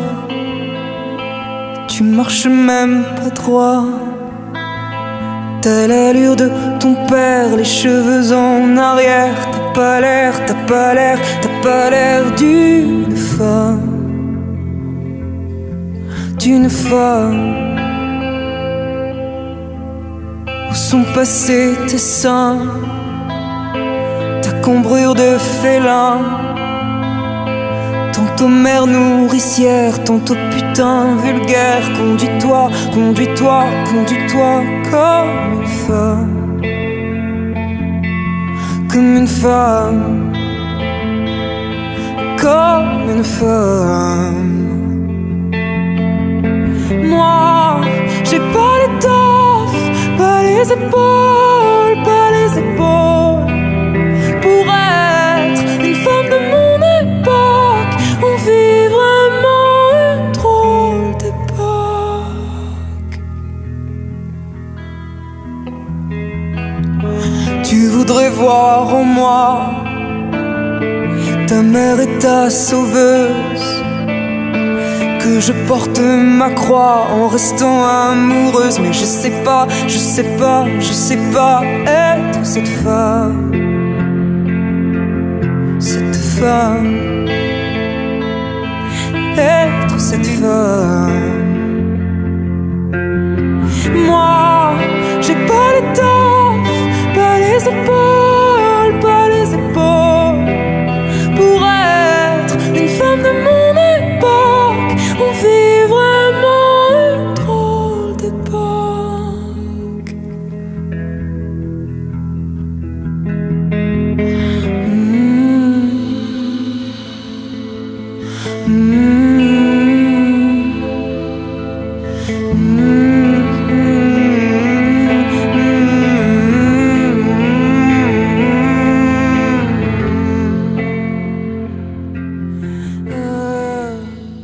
Alors François, euh, quand on a quand on a préparé cette émission ensemble, euh, vous avez insisté sur euh, la mémoire comme art de vivre, la mémoire comme euh, créativité et la mémoire comme notre identité. Et c'est vrai qu'on est euh, finalement assez vite identifié à la mémoire. Nous sommes, et on, on va rebondir ensuite sur le sur le sujet de la deuxième partie de cette émission, nous sommes constitués par notre mémoire, ce que nous pouvons raconter aux autres. Mais avant d'aller jusque-là, euh, pourquoi la mémoire comme art de vivre ? euh, on, a des, on a parlé tout à l'heure euh, des listes longues, de pouvoir mémoriser cinquante noms euh, les, ou cinquante mots. Et il y a des démonstrateurs en mémoire qui vous montrent comment on va le faire et qui apprennent comment le faire. Sauf que, est-ce que ça nous sert beaucoup de pouvoir mémoriser cinquante noms euh, dans notre vie courante ? Euh, autrement dit, il y a une mémoire performance et puis la mémoire avec laquelle on vit en harmonie avec sa mémoire. Alors c'est d'une part euh, rire parfois, si j'ose dire, de nos petits trous de mémoire, prenons après les trous de mémoire, et juste une, une parenthèse rapide sur les trous de mémoire. Bon, on les, on, on les a tous expérimentés, on cherche un mot, un nom, il ne vient pas, puis il surgit comme ça, on ne sait pas comment, dix minutes après, une heure après, et parfois trois jours après. On devrait être admiratif devant notre cerveau, parce que c'est exactement comme si on lui avait posé une question. Je cherche le nom de telle célébrité, et si elle ressurgit un jour après ou deux jours après, ça veut dire que notre cerveau a continué à travailler, si j'ose dire, à notre insu, sinon il n'y a aucune raison que le, le, le nom ressurgisse. Et euh, pour dire comment est-ce qu'on... Comment est-ce qu'on vit en harmonie avec sa mémoire, nous avons, nous, dans, notre, euh, dans nos programmes, on évoque ce qu'on appelle des clés d'activation de la mémoire. Qu'est-ce que sont ces clés d'activation de la mémoire? Ce sont ou des attitudes, ou des, oui, des attitudes, ou des techniques qui sont périphériques de la mémoire, mais qui sont des boosters de mémoire. Euh, j'en cite parce que sinon ce serait un long développement, la concentration. Notre capacité à nous concentrer est un élément clé de, du fonctionnement de la mémoire, que ce soit sur une lecture ou que ce soit l'écoute d'une conversation, d'une réunion ou même de ce qu'on a à faire dans la journée. L'intérêt pour les choses. la curiosité. C'est un, ça, ça se dit, mais c'est vrai, c'est un booster de mémoire. Plus nous avons des centres euh, d'intérêt divers, plus meilleur c'est pour la mémoire. Plus on s'intéresse et plus on est curieux, euh, meilleur c'est pour la mémoire. Plus on rencontre des gens différents, de milieux différents, meilleur c'est pour la mémoire. Et la mémoire, elle aime la diversité. La mémoire, elle est capable de mémoriser les positions d'Euclide, les textes de Molière, les vainqueurs du Quercy à, à, à Vincennes de dimanche dernier et les vainqueurs de la Star Academy le, euh, le lundi. Non seulement elle est capable de le faire, mais ça lui plaît bien. Donc, euh, et vous voyez qu'il y a dans cette, cette approche un début d'art de vivre.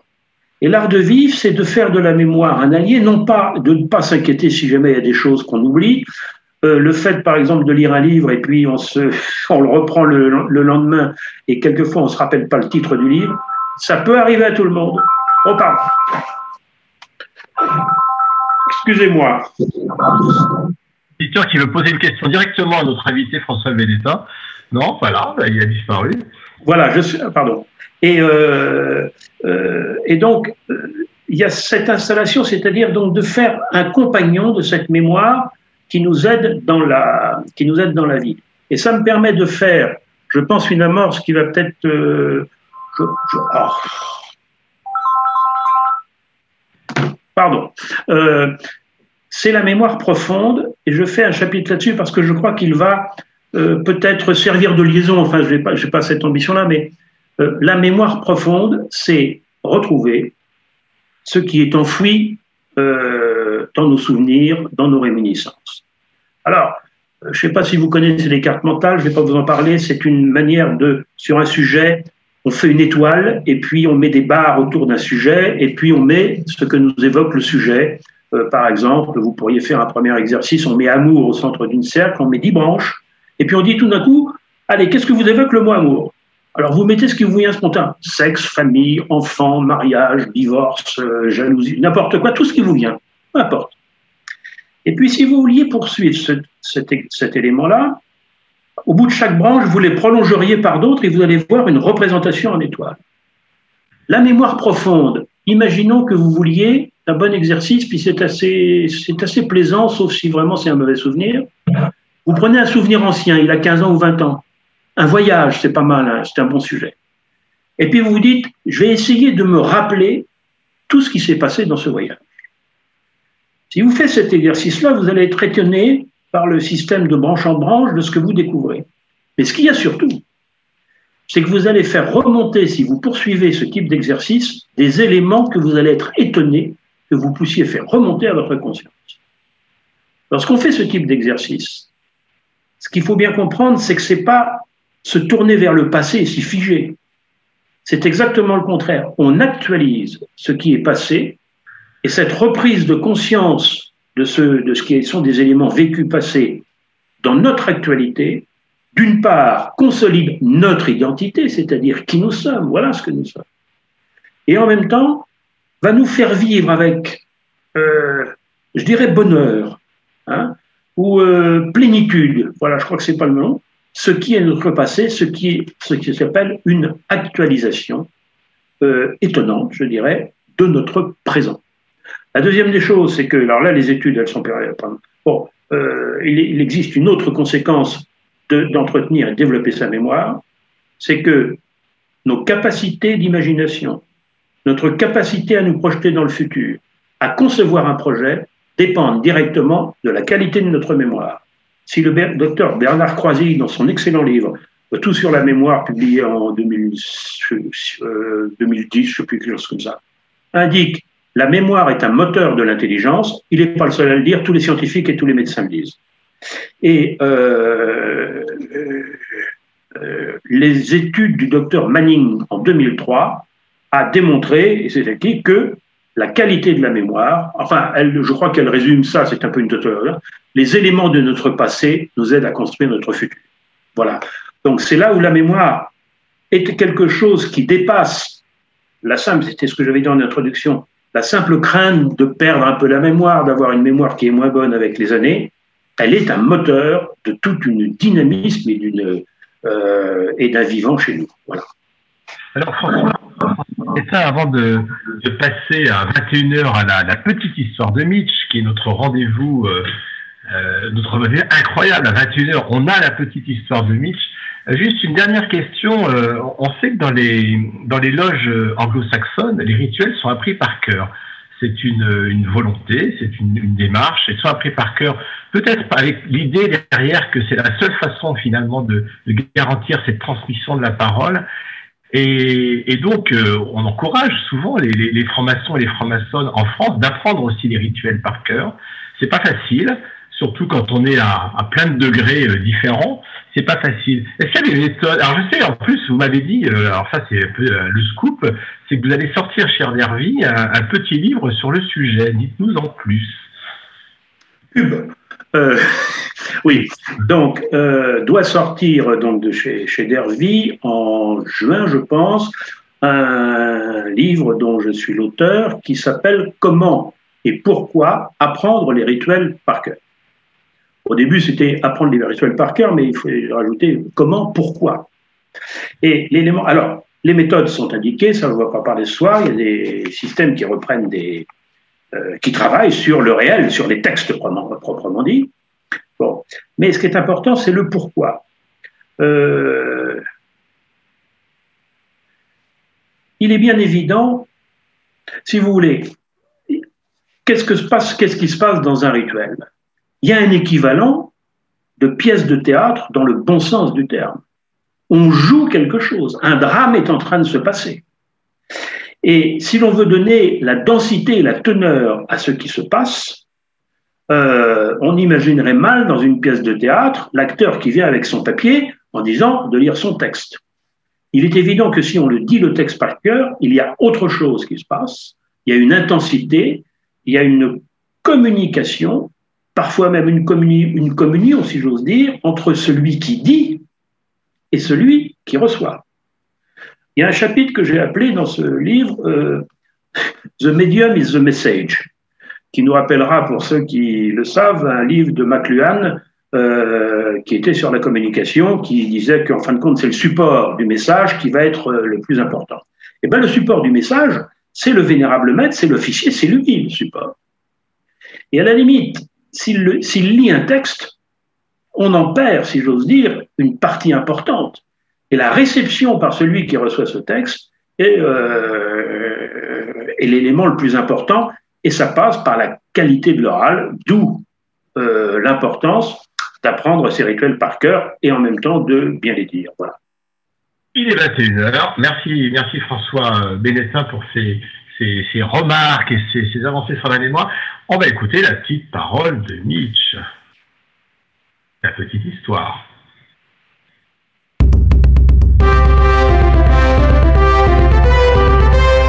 mille neuf cent soixante-neuf. Eugène Gabel, jeune directeur commercial, sort son patron Hans Riegel dans un petit spectacle parisien. Mon bon Eugène, vous avez une bonne carrière devant vous. Nous sommes heureux de vous compter parmi nous. La filiale française vous doit beaucoup. C'est... c'est trop, monsieur le président directeur général. Mais voilà, nous avons un gros problème.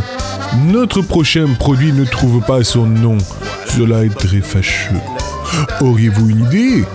Nous comptons beaucoup sur vous, je vous le rappelle. C'est-à-dire que le produit, il ressemble à quoi ? C'est une petite boule de forme irrégulière avec une couverture qui tire vers le carmin. Mmh. Quel goût avez-vous décidé pour celui-ci ? Nous hésitons avec un goût ananas, banane peut-être, ou fraise. Avec une couleur rouge. Ce serait mieux fraise, non ? Ya, yeah, ya, yeah. C'est presque trop évident, ma. Oh, c'est énervant cette musique. Ils ne peuvent pas se taire un peu. Qu'est-ce qu'ils chantent d'ailleurs ? Tagada Tsoin Tsoin, mais oui, Tagada, la fraise Tagada, le voilà votre nom. Et c'est ainsi que Eugène Gabel a trouvé le nom de la friandise la plus vendue en France depuis les années soixante-dix. Voilà la petite histoire.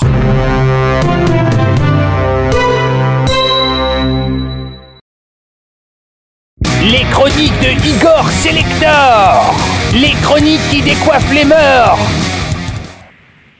Allons-y, Igor, pour le pouvoir des textes et de la musique, pour relier la tradition et le temps à venir. Exactement. Euh, merci, euh, merci Philippe. Donc, les lettres et les notes des mémoires de demain. Comment transmettre et dans quel lieu ? Aurait pu être le titre de cette chronique et j'aurais pu ainsi traiter des problématiques mémorielles contemporaines sous un angle politique et historique avec le regard propre aux sciences sociales et en tirer une chronique sous forme de notes que j'aurais envoyée par pigeon voyageur à celles et ceux auxquels l'État confie ce travail d'historien et de nourrir leurs pensées complexes. Mais j'ai préféré me tourner du côté de l'éthique et de la praxis, du sage et du musicien, et intituler les quelques lignes sans queue ni tête que voici les lettres et les notes des mémoires de demain. Sauf qu'une fois ces mots écoutés, la question reste cependant ouverte. Et pour y répondre, puisqu'elle semble s'imposer, quoi de mieux que de demander à nos deux tra- traceurs de paraboles de nous écrire à quatre mains une mémoire lettrée sur la portée du temps, puisque la transmission mémorielle relie nos espaces temporels à nous qui ne sommes pas faits que d'instants et qui sommes quelque peu ballottés par les conflits supposés entre tradition et pseudo-modernité, entre fuite en avant et mémoire passée. Comment transmettre ? En quel lieu ? Pour que le contenu de cette transmission, qui n'est pas uniquement mémoire, puisse faire, puisse vivre et faire vivre, relier sans imposer, pour que, dit autrement, puisse se dessiner le chemin du juste, génération après génération, et tout en permettant cette fameuse reconnaissance mémorielle sans laquelle le passé reste lettre morte. Le sage et le musicien répondent de concert que les lettres à elles seules, pleines de sagesse, des textes transmetteurs, ceux dont le philosophe dit au passage qu'ils sont tendus sur la tradition, comme les cordes sur le bois du violon, ne sont pas des récits figés, mais des éléments dont il nous faut, année après année, recomposer l'équilibre si l'on veut qu'il perdure, et que c'est ce nouvel équilibre, ce nouvel ordre, qui fait leur force et leur signification. Il nous enseigne donc que la grande image ne saurait avoir de forme, ne saurait être d'épinal, et nous invite par conséquent à jouer la tradition, comme le pianiste joue ses notes, sans partition, mais en y mettant tout le contenu de son vécu comme de son apprentissage, jouer en reliant l'instant à l'histoire avec un grand H, mais sans la figer, pour laisser, comme lui dit le sage, la brume émerger à la cime des arbres, et dessiner ainsi le monde qui advient. Dit autrement, il me semble que si l'on souhaite, en des temps où monte l'insignifiance de mots inactifs, que le contenu de la transmission soit réellement porteur de sens et par conséquent vivant et universel, susceptible de relier espace-temps et espace humain et de servir de support à nos vies, nous devons lutter contre la tentation très contemporaine de figer la forme des images et d'en arrêter la signification. Autant de tentations qui, si on y cède, ne cessent de créer des conflits et interdisent petit à petit échanges, dialogues et constructions communes. Il n'y a donc pas pour le sage et le musicien de réception passive de la mémoire. Les textes et les standards se donnent physiquement en notes et en mots, mais ne se transmettent qu'au travers d'un impératif processus fait de commentaires et de réinterprétations sans fin, tant ils doivent être joués pour être peu à peu recomposés par les nouveaux arrivants qui pourront, si le cœur leur en dit, en tirer une nouvelle signification propre au temps présent, mais néanmoins traditionnelle, issue de nos mémoires vivantes, pour qu'ils puissent à leur tour les transmettre à d'autres arrivants qui pourront, s'ils le souhaitent, eux aussi, en faire à leur tour quelque chose d'unique et perpétuer ainsi la chaîne. Les notes sont jouées sur le violon, rappelons-nous. Mais attention, ce travail, s'il en est, ne s'apprend pas dans les livres et ne saurait venir de l'extérieur.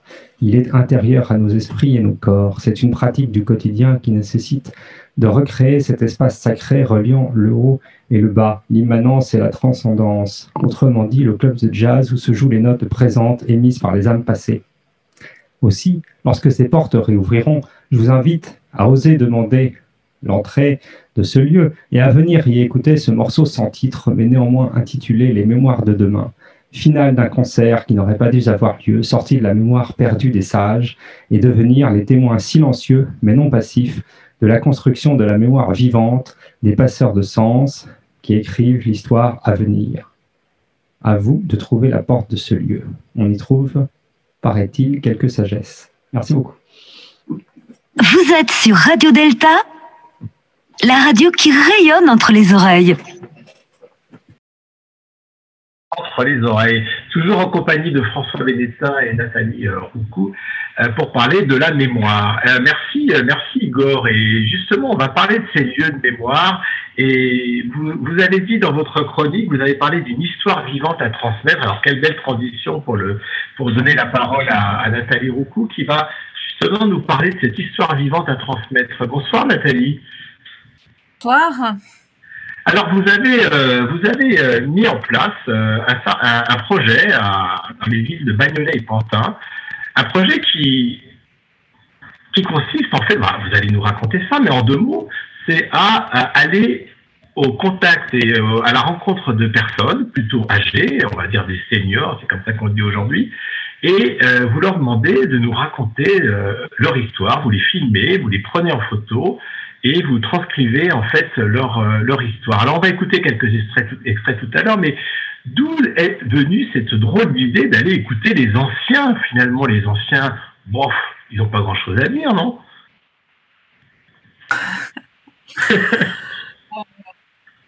Non, pas, pas. Euh, bah, cette idée, euh, enfin moi j'ai, est née euh, d'abord de la photographie, parce que je suis photographe, et euh, je voulais apporter euh, dans, dans mon travail de photographe euh, une part beaucoup plus humaine et enfin beaucoup plus humaniste. Et je réfléchissais à un sujet depuis quelques jours, enfin on va dire depuis une semaine, à euh, qu'est-ce que je vais faire du photoreportage, mais je ne savais pas quoi et je cherchais, enfin voilà. Et puis euh, je suis allée chez mon kiné. Et en attendant, dans la salle, j'entends une autre kiné qui parle à un autre et qui dit « Ah, mais tu sais pas, Madame Machin, euh, euh, bah, qui a quatre-vingt-cinq ans, bah, elle a été kiné comme nous. » Et puis ça se voit pas du tout. Et euh, de là, j'ai eu euh, une espèce de lueur, de lumière, et j'ai dit « Mais oui !» En fait, euh, la place de nos anciens, enfin, les, on les, on les voit pas, on les regarde pas, mais en fait, eux aussi, ils ont été jeunes, ils ont eu un métier, ils ont eu une vie, et c'est là qu'est né. Moi aussi, j'ai été jeune, mais vous ne le voyez plus, en fait. Chez ouais, mon... Très beau titre, hein, très beau titre. Moi aussi, j'ai été jeune, et vous ne le voyez plus. Alors, qu'est-ce qui, qu'est-ce qui vous ont raconté ces personnes? Qu'est-ce qu'elles vous ont raconté? Euh, donc, bah, on est allé. Euh, donc, comme vous l'avez dit, c'est euh, Bagnolet qui a initié euh, le bal, en fait, hein, c'est-à-dire la médiathèque de Bagnolet, qui, qui, qui j'en avais parlé. Et on est allé à la rencontre de euh, bah, de personnes âgées de soixante-quinze à quatre-vingt-seize ans. Donc, euh, et ils nous ont raconté leur leur vie euh, pendant la Seconde Guerre mondiale, la résistance, après la guerre, la construction d'une France plus juste, euh, les Trente Glorieuses, la guerre d'Algérie, la libération de la femme, euh, les années soixante-dix, la, la vie, l'amour, la mort, enfin l'appréhension de la mort, parce que pour des personnes, c'était des, pour certaines personnes qui étaient âgées de quatre-vingt-seize ans, euh, bah, ils avaient perdu leur conjoint. Et comment ils l'appréhendaient, et eux, leur propre mort. En fait, on a eu des entretiens de au moins deux heures, et on a retenu que une vingtaine de minutes, mais il y avait de quoi faire, on va dire, plusieurs épisodes par personne. Et ces personnes, c'est vous qui êtes allé les chercher, ou euh, comment, comment ça s'est passé? Parce qu'on a, on a, enfin, je vais dire un truc un peu banal. Quand on écoute les, les interviews, et on va, on va écouter quelques extraits tout à l'heure, on a l'impression que ce sont des personnes un peu extraordinaires. Et après, je me suis dit, mais finalement, toutes les personnes sont extraordinaires. Il suffit de les écouter, c'est ce que vous avez fait, et, et on le sent dans les questions que vous posez. Alors, est-ce que c'est des personnes, je dirais, extraordinaires que vous interviewez, ou bien est-ce que c'est monsieur et madame tout le monde, mais qui finalement cache une vie extraordinaire? Bah, pour moi, c'est monsieur et madame tout le monde qui cachent une vie extraordinaire. Il n'y a pas que les personnes qui sont mises dans le domaine, euh, enfin, j'allais dire dans la vie publique, enfin, des personnes célèbres de notoriété publique qui peuvent être euh, écoutées, filmées, mais il y en a d'autres qui ne disent rien, en fait, et euh, qu'on peut aller voir, des personnes extraordinaires. Pour moi, on est tous extraordinaires, on a tous une histoire à raconter, en fait. L'histoire de notre vie peut nous sembler banale, mais pour d'autres, elle peut sembler extraordinaire. Et c'est ça euh, qu'on a voulu montrer avec Corinne, c'est d'aller à la rencontre de personnes qui avaient vécu l'histoire au plus près et qui racontaient dans leur petite histoire, je mets ça entre guillemets, la grande histoire en fait, l'histoire de notre, bah, l'histoire de France en fait. On va, on va écouter, si vous le voulez bien, tout de suite un, un extrait. Alors, comme je vous disais tout à l'heure, quand on a préparé l'émission, c'est très dur de, d'extraire comme ça sur, sur, je sais pas, ça dure à peu près une vingtaine de minutes chaque, chaque interview. Il y en a, il y en a une, au moins une, une, une trentaine, une quarantaine sur le site. Je rappelle le site Vimeo, hein, on peut, on peut accéder à ces. La à... chaîne qui s'appelle Moi aussi, j'ai été jeune. Voilà, donc sur le, sur le site Vimeo, hein, qui est un site de, de vidéo, en fait, on a la chaîne Moi aussi, j'ai été jeune. Et, et on peut accéder euh, très facilement et gratuitement à, à, à tous ces, toutes ces vidéos. Donc j'en ai extrait, donc c'est avec ma sensibilité à moi. Et on va écouter tout de suite euh, David, hein, David qui, qui nous parle, euh, qui nous parle de son enfance et évidemment d'un, d'un événement euh, dramatique particulier qui a, qui a touché son enfant. Gilles, on est On habitait dans, dans, dans les étages différents, dans le, les quartiers différents, mais il y avait les grands-parents, mes oncles, mes tantes, mes cousins, cousines. Je crois qu'ils ont, ils ont été déportés le, le jour de l'arabe du Val-d'Ivre. La police française est venue. Et euh, ah, une anecdote aussi de, de ce jour-là. Euh, quand ma mère a vu euh, ses, grands, ses beaux-parents, ses, ses beaux-frères et belles-sœurs partir, elle nous a pris, ma sœur et moi, et, et on est descendu également, et elle est montée dans le camion. Elle montait dans le camion qui emportait tous ces, tous, toute cette petite famille. Et ma grand-mère, qui était une femme de tête, il paraît, s'est retournée vers elle, elle nous disait « Mais qu'est-ce que tu fais là ? Tu as un mari qui, était, qui est prisonnier de guerre en, en Allemagne, et quand il va rentrer, il va, il va avoir un logement vide. Tu retournes, tu l'attends, ton rôle, c'est pas, c'est, elle l'a, elle l'a pas fait pour, euh, pour, se, pour protéger ma, ma mère et nous protéger. Non, ils ignoraient où ils allaient. Hein. Elle l'a fait pour euh, protéger son fils qui était prisonnier de guerre. Tu attends ton mari encore. » Et ma mère, malheureuse, malheureuse comme tout, comme les pierres, elle est descendue du camion avec euh, moi-même et ma sœur, et, et, et elle a vu euh, toute sa toute cette famille partir. Et oui, elle, elle nous a sauvés, ma grand-mère, par euh, certainement, certainement. Mais, mais la douleur que j'ai, c'est pendant des années, et même, je l'avoue, encore, j'attends que cela à, à la porte et qu'ils arrivent. Je n'arrive pas à, à y... C'est un symbole pour moi, euh, j'ai, j'ai pas connu, j'arrive pas. Et vous... J'attends qu'on sonne à la porte et qu'ils arrivent. C'est vrai que c'est des souvenirs, euh, dans tous les souvenirs que vous avez, euh, que vous avez écoutés et que vous mettez à disposition, il y a des souvenirs douloureux comme cela, puis on va en écouter d'autres qui sont plutôt des souvenirs joyeux. On parle aussi euh, de la vie, on parle de la, on parle de la mort, bien sûr, on parle surtout de l'amour aussi, on parle des enfants, de la famille, des fêtes. Il y a beaucoup de, de témoignages aussi de, de militants, on va en écouter. Bon, on peut, on peut réécouter David, parce que David, à, à, à la fin de son, de son entretien avec vous, euh, il parle de, il parle de sa vie politique, parce qu'il a été, il a eu une vie politique. Alors, on va écouter, euh, euh, on va écouter la, la, le deuxième extrait de, de votre euh, David. Quand Mitterrand a été élu, je me souviens, on est, j'étais descendu, euh, on avait des amis qui étaient euh, du côté de, De la, de la Bastille, on était descendu de Pantin, de, de Pantin à la, à, la, à, la, à la Bastille à pied avec des copains dans les rues. J'avais l'impression que c'était qu'on se libérait par la deuxième fois. Il y avait des gens qui nous applaudissaient des fenêtres. Il y avait des, pff, on était les rois du monde. On était, c'était, c'était très très important, c'était très très important. Alors après, bon, après en quatre-vingt-trois, il y avait une, une élection municipale. Donc, on m'a demandé si, euh, si je voulais faire partie de la liste, et puis c'est parti, et on a été élu euh, avec le Parti communiste, euh, on était la minorité de la majorité, et puis, euh, petit, voilà, petit à petit, euh, on a joué les, les coucous, on a pris leur place. Qu'est-ce qui vous plaît dans la politique, en fait? C'est parler aux autres. C'est une fenêtre ouverte. Euh, j'ai, j'ai dit, euh, tout, tout le monde pensait que là, je n'aurais pas repartir parce que j'ai quatre-vingts ans tout de même. Mais j'ai dit, bon, j'en ai besoin le matin, je me lever, prendre ma douche et mettre une chemise, une cravate et voir les autres. C'est important, je ne veux pas rester dans mon fauteuil et garder les vœux de l'amour à la télévision. Notre acte est dirigé pour les autres. Mmh. Pour les autres. Enfin, ceux qui font la, la politique pure, c'est pas pour soi... Euh, Moi, je suis plus content je crois quelqu'un qui me dit bonjour, qui me reconnaît, qui, qui me dit bonjour avec un grand sourire. Pour moi, c'est le moment le plus formidable de la politique. D'ailleurs, je termine euh, euh, par deux mots que j'adore, le mot respect et le mot fraternité. Donc... Eh oui, ça nous parle, nous, formation la fraternité. Ça nous parle beaucoup et on aime beaucoup entendre des, des, des hommes et des femmes qui ont eu une, une vie politique, une vie locale, mais pas seulement. On va écouter Jacqueline tout à l'heure et qui nous parle de fraternité et qui ont vécu leur, leur sens politique, leur action politique avec, avec fraternité. Euh, Nathalie Roucou, euh, on, a, on peut se projeter dans ces, dans ces interviews. On est tous à un âge où euh, on a évidemment euh, des parents, peut-être qui sont encore présents euh, sur cette terre et Et quand on écoute ces interviews, on se dit, mais finalement, mon père, ma mère, ils m'ont pas dit tout ça.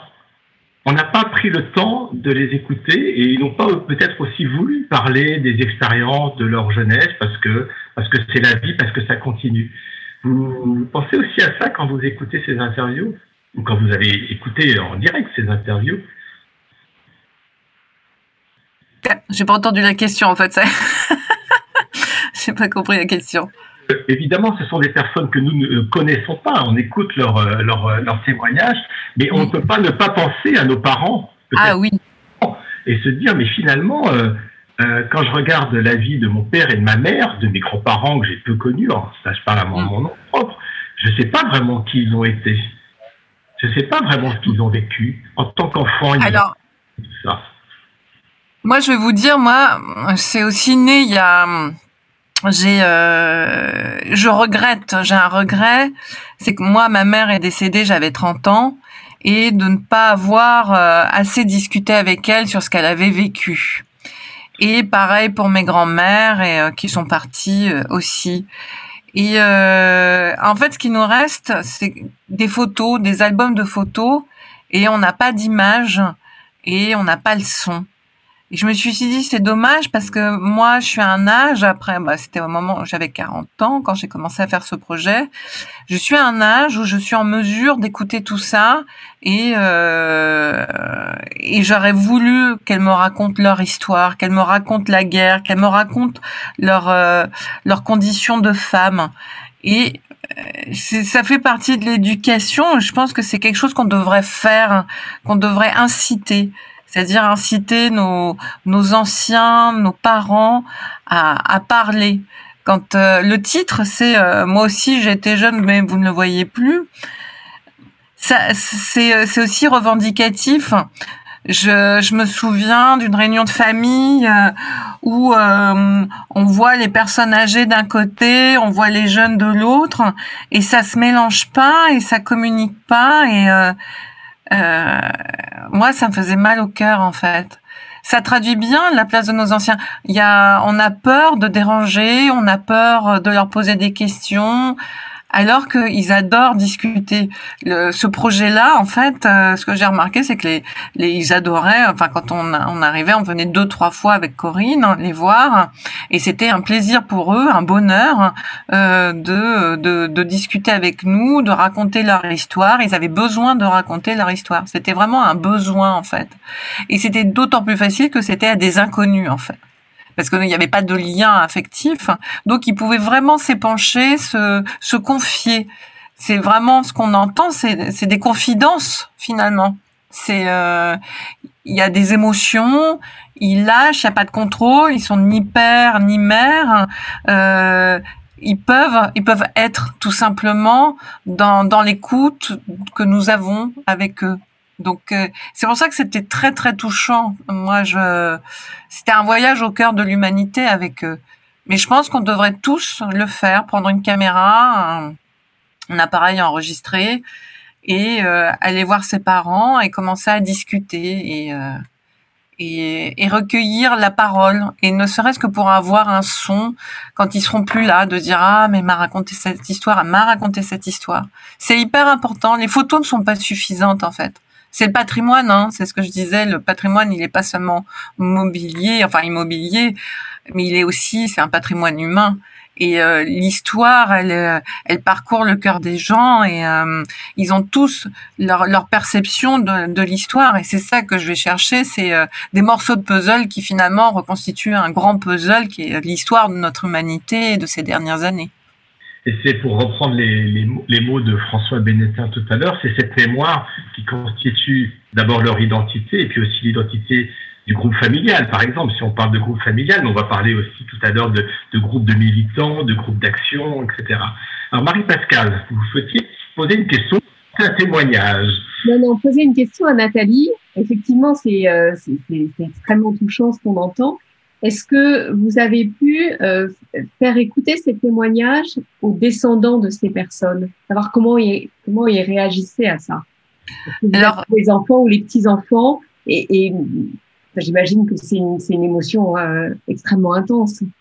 Oui, il y a une restitution en fait euh, qui a été faite donc à Bagnolet euh, par le biais d'un, d'une exposition, verni, enfin un vernissage avec euh, euh, bah, les, euh, les vidéos qui ont, qui ont pu être visionnées et euh, les photos, parce que c'est aussi des photos, parce que je les prenais en photo. Euh, avec une photo d'eux quand ils étaient jeunes dans la même posture pour montrer le temps qui passe.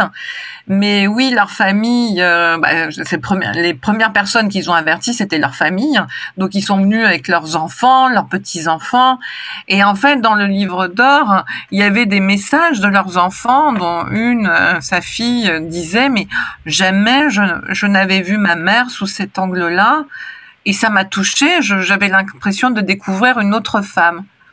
Elle n'était pas dans sa posture maternelle, elle était dans sa posture de femme où elle n'avait pas de rôle à jouer, en fait.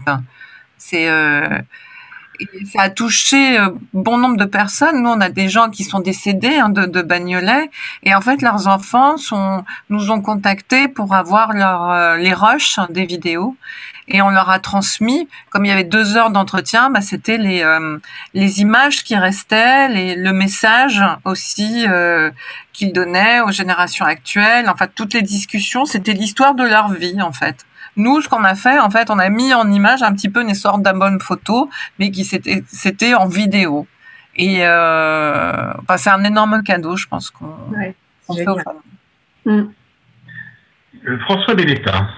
Oui, euh, il y a quelque chose qui est très intéressant, me semble-t-il, dans ce qu'on a entendu, c'est qu'en plus, ça évoque des résonances en nous-mêmes quand on entend le récit des, le récit des personnes.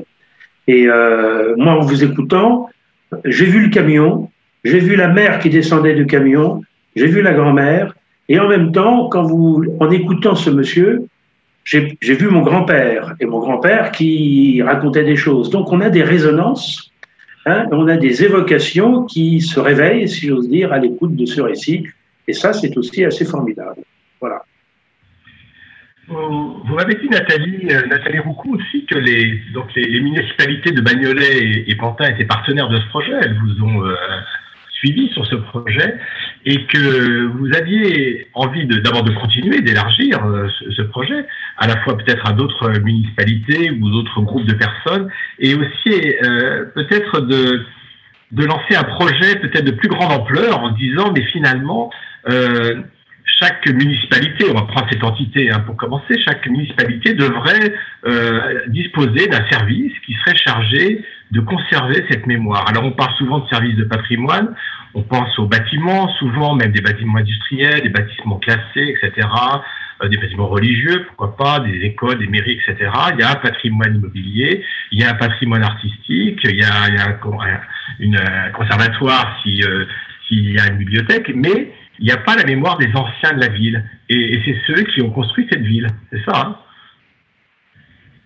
Non, il n'y a pas. Et pour moi, ça, en fait, après avoir fait deux, deux saisons, hein, de, de moi aussi, j'étais jeune, c'est la réflexion que je me suis faite, c'est que euh, on devrait proposer, en fait, ça devrait être euh, à la mairie, un service public, proposer à ceux qui le veulent de raconter leur histoire par le biais de la vidéo ou du son pour qu'ils puissent laisser une trace, en fait, à, à leurs enfants, à la ville, à qui ils veulent, en fait, pour pas que, quelque part, ils disparaissent euh, totalement. C'est... Euh, C'est, euh, je pense que ça serait quelque chose que les mairies pourraient proposer. Je pense pas que ça coûterait extrêmement cher, hein, c'est, euh, mais euh, de proposer ça à ceux qui ont fait la ville ou, ou pas, hein, de, de laisser une trace.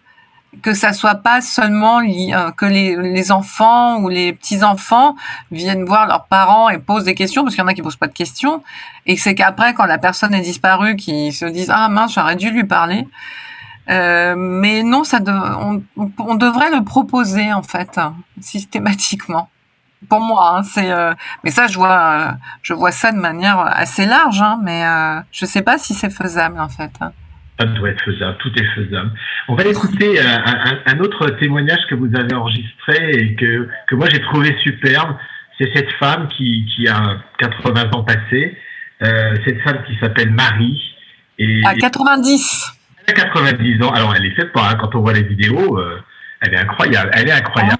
Et, et en fait, si on devait donner un titre à, à son, son témoignage ou sa, ou sa mémoire, ça serait « J'aime la liberté ». Elle a découvert la liberté en tant que femme à la mort de son mari. Elle en a presque un peu honte, mais pas tant que ça. On va écouter le témoignage, l'extrait du témoignage de Marie. D'accord. Et vous avez fait quoi à ce moment-là ? Elle parle de la mort de son mari, hein, juste avant. Je ne savais pas quoi faire de ma peau. Et là, par des amis, j'ai commencé à connaître les activités qui se faisaient sur Bagnolet. Donc, vous aviez soixante ans. Voilà. Et là, j'ai commencé à faire, à faire du sport, parce que j'étais très, je suis très souple. Et vous ne faisiez pas de sport avant ? Rien. Rien. Donc, vous avez... Ben, je faisais du sport, si, mais mes caisses. Oui, mais... Ah, mais après... Elles étaient lourdes, hein. J'avais soixante-sept ans quand j'ai commencé vraiment à faire du sport. Et je suis montée sur des skis à soixante-sept ans.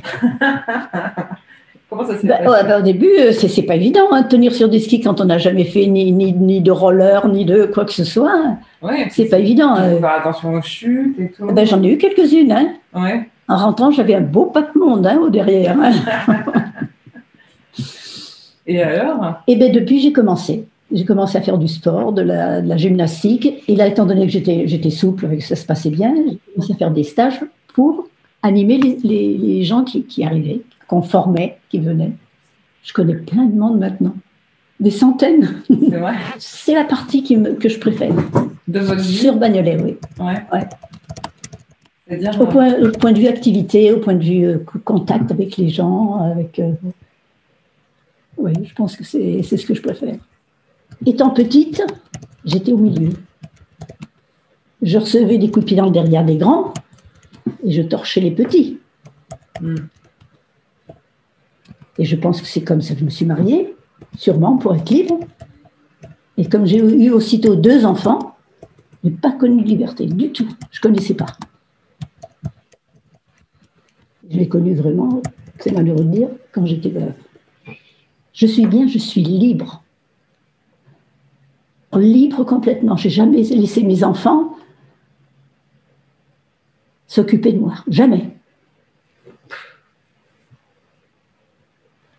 J'adore la liberté.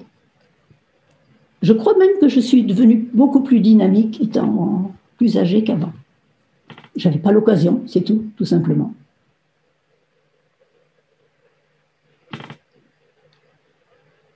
C'est fini.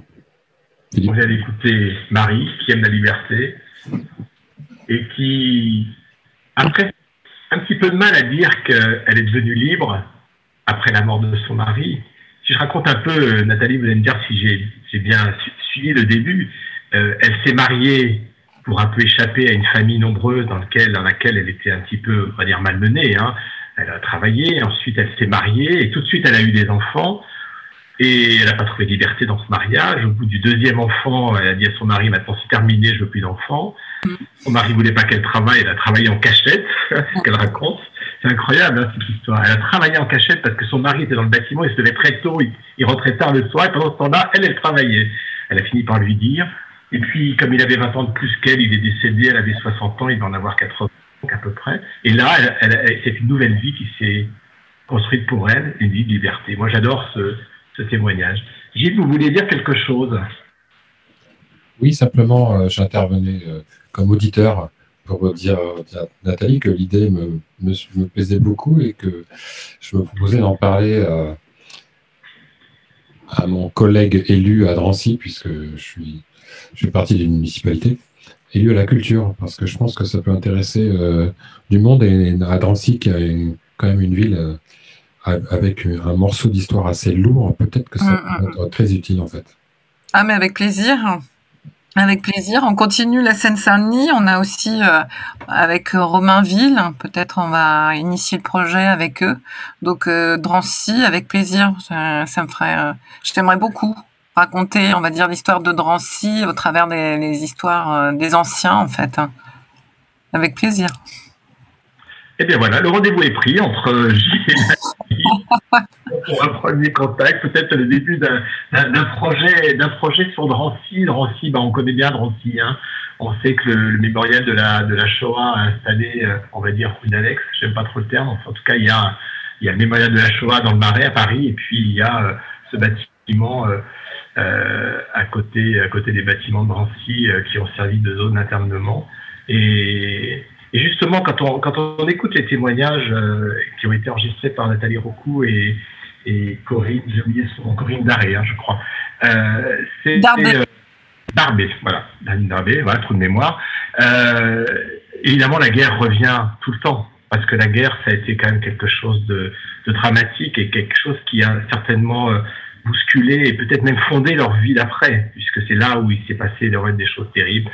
On parle, euh, il y a un témoignage où une femme raconte que son, son père était interné dans un camp euh, français, tenu par des gendarmes français, et qu'elle allait le voir, qu'elle lui portait de la nourriture et des, et des vêtements.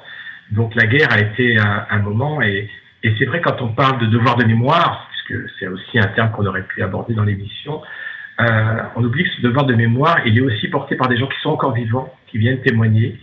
Et, et souvent les jeunes générations, euh, on l'entend autour de nous quelquefois, euh, ils sont blasés de tout ça. Ils ont plus envie d'entendre ça. Un petit peu comme euh, euh, on n'avait pas, pas envie d'entendre les Juifs parler de la déportation juste après la guerre, juste après la libération. Et j'ai l'impression que les jeunes générations n'ont plus envie d'entendre parler de ça.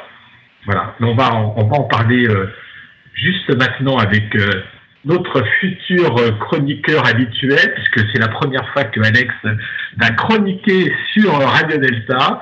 Et je crois que justement, on va parler de commémoration, on va parler de mémoire euh, collective. Et même, on a dit en coulisses que vous étiez un, un, comment dire, un surdoué dans la mémoire des dates. Oui, voilà. En tout cas, euh, si on m'appelle pas calendrier sur pattes, si vous avez des problèmes de date d'anniversaire ou de date d'événement, euh, vous me demandez, je peux sans doute vous renseigner. Euh, et bah, pour passer à, au, au propos justement bah, qui a bien été euh, qui a bien été amené, hein, vous avez parlé de devoir de mémoire, j'en ai finalement oublié de parler dans ma chronique, mais on aurait pu aussi parler de devoir de mémoire, parce que moi j'ai envie de co-mémorer, de se souvenir ensemble en fait pour transmettre. Et justement, lorsque j'ai appris le thème du jour pour l'émission, mémoire et transmission, je n'ai pas pu m'empêcher de me souvenir d'un sujet qui est tombé à l'E N A il y a quelques années, Euh, qui était intitulé « L'État doit-il commémorer le passé ?» Et justement, dans un bon sujet euh, de concours, on définit les termes. Et pour les définir, ces termes, il y a mémoire et mémoire avec un M majuscule. Et cette fois, c'est cette mémoire-là qui va intéresser mon propos. Mais la mémoire avec un M minuscule reste tout aussi importante, parce qu'encore faut-il euh, avoir de la mémoire pour pouvoir transmettre et donc pour exercer une transmission. Si l'on a une mémoire de poisson rouge, ou pire, si la mémoire est atteinte d'un point de vue médical avec la maladie de l'Alzheimer, par exemple, il devient impossible que l'on se souvienne, que l'on se remémore quelque chose, quelqu'un, un événement ou un lieu. D'ailleurs, en parlant de lieu, la mémoire et la transmission, ça peut aussi être les monuments, le patrimoine. On parle de mémorial, on parle de lieu de mémoire, et les musées peuvent en constituer un exemple parfait. La nécessité de conserver et de transmettre est telle que la France ne compte plus ses musées, ses lieux de mémoire. Même la franc-maçonnerie dispose d'un musée, c'est dire. D'ailleurs, la franc-maçonnerie, à travers sa démarche initiatique, tend pleinement à la transmission, par son rite et sa méthode, depuis maintenant trois siècles. Mémoire. Mais des problématiques se posent quand on pense à la mémoire. Et est-ce que l'on choisit sa mémoire, sa transmission ? Ne dit-on pas dans les expressions quotidiennes que l'on peut avoir une mémoire sélective ? En héritage, ne transmettons-nous finalement pas seulement ce que l'on veut transmettre ?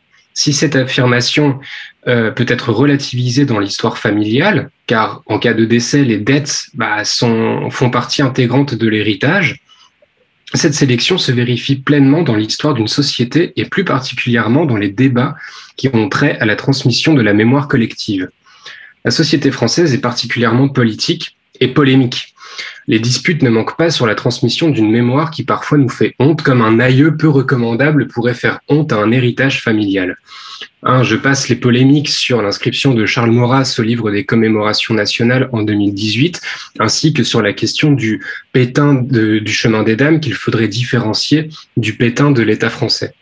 Mais une autre polémique s'impose cette année, celle de la commémoration de Napoléon, en cette année deux mille vingt et un, date du bicentenaire de sa mort.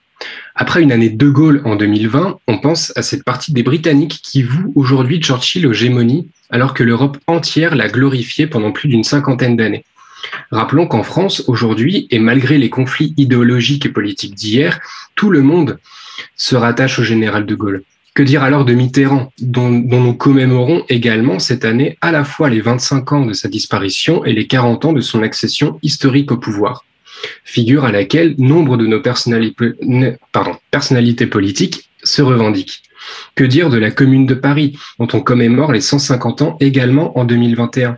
Ne faut-il pas, ne faut-il pas pardon, commémorer un épisode particulièrement fort de notre histoire politique? La question s'est posée également pour mai soixante-huit. Ne faut-il pas se souvenir en commun de Napoléon, un homme d'État qui a terminé la Révolution en France et qui lui a permis de continuer à la France à peser sur la, thème, sur la scène internationale en son temps? Si c'est polémique, et on peut penser au phénomène du déboulonnement des statues qui ont d'abord eu lieu outre-Atlantique et qui a émergé en France, démontre à quel point on analyse un contexte et un moment historique aujourd'hui à travers les yeux de l'époque à laquelle on vit, que dirions-nous de Jaurès, davantage réformateur en son temps que révolutionnaire? Que dirions-nous alors de Marcel Samba, dont on commémorera en deux mille vingt-deux les cent soixante ans de sa naissance et le centenaire de sa mort, qui a œuvré en tant que député pour les droits des femmes, pour l'ancêtre de notre assurance chômage, pour l'ouverture des musées en soirée afin que le plus grand nombre puisse accéder à la culture? On était fin dix-neuvième, début vingtième.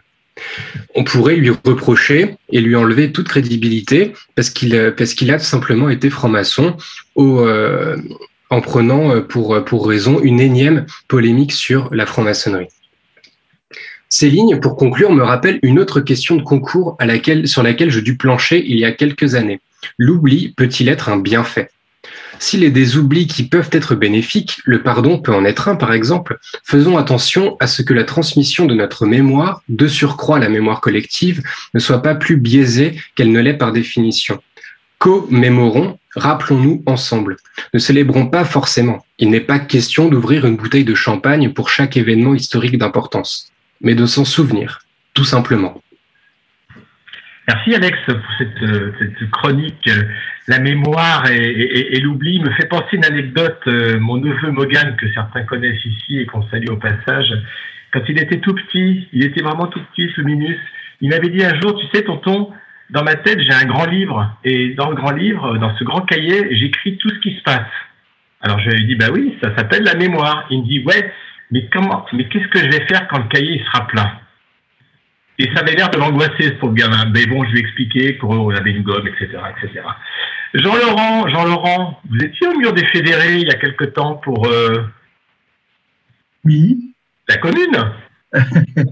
Oui. Donc chanter le temps des cerises. Ah oui, alors c'est, c'est une mémoire un peu particulière.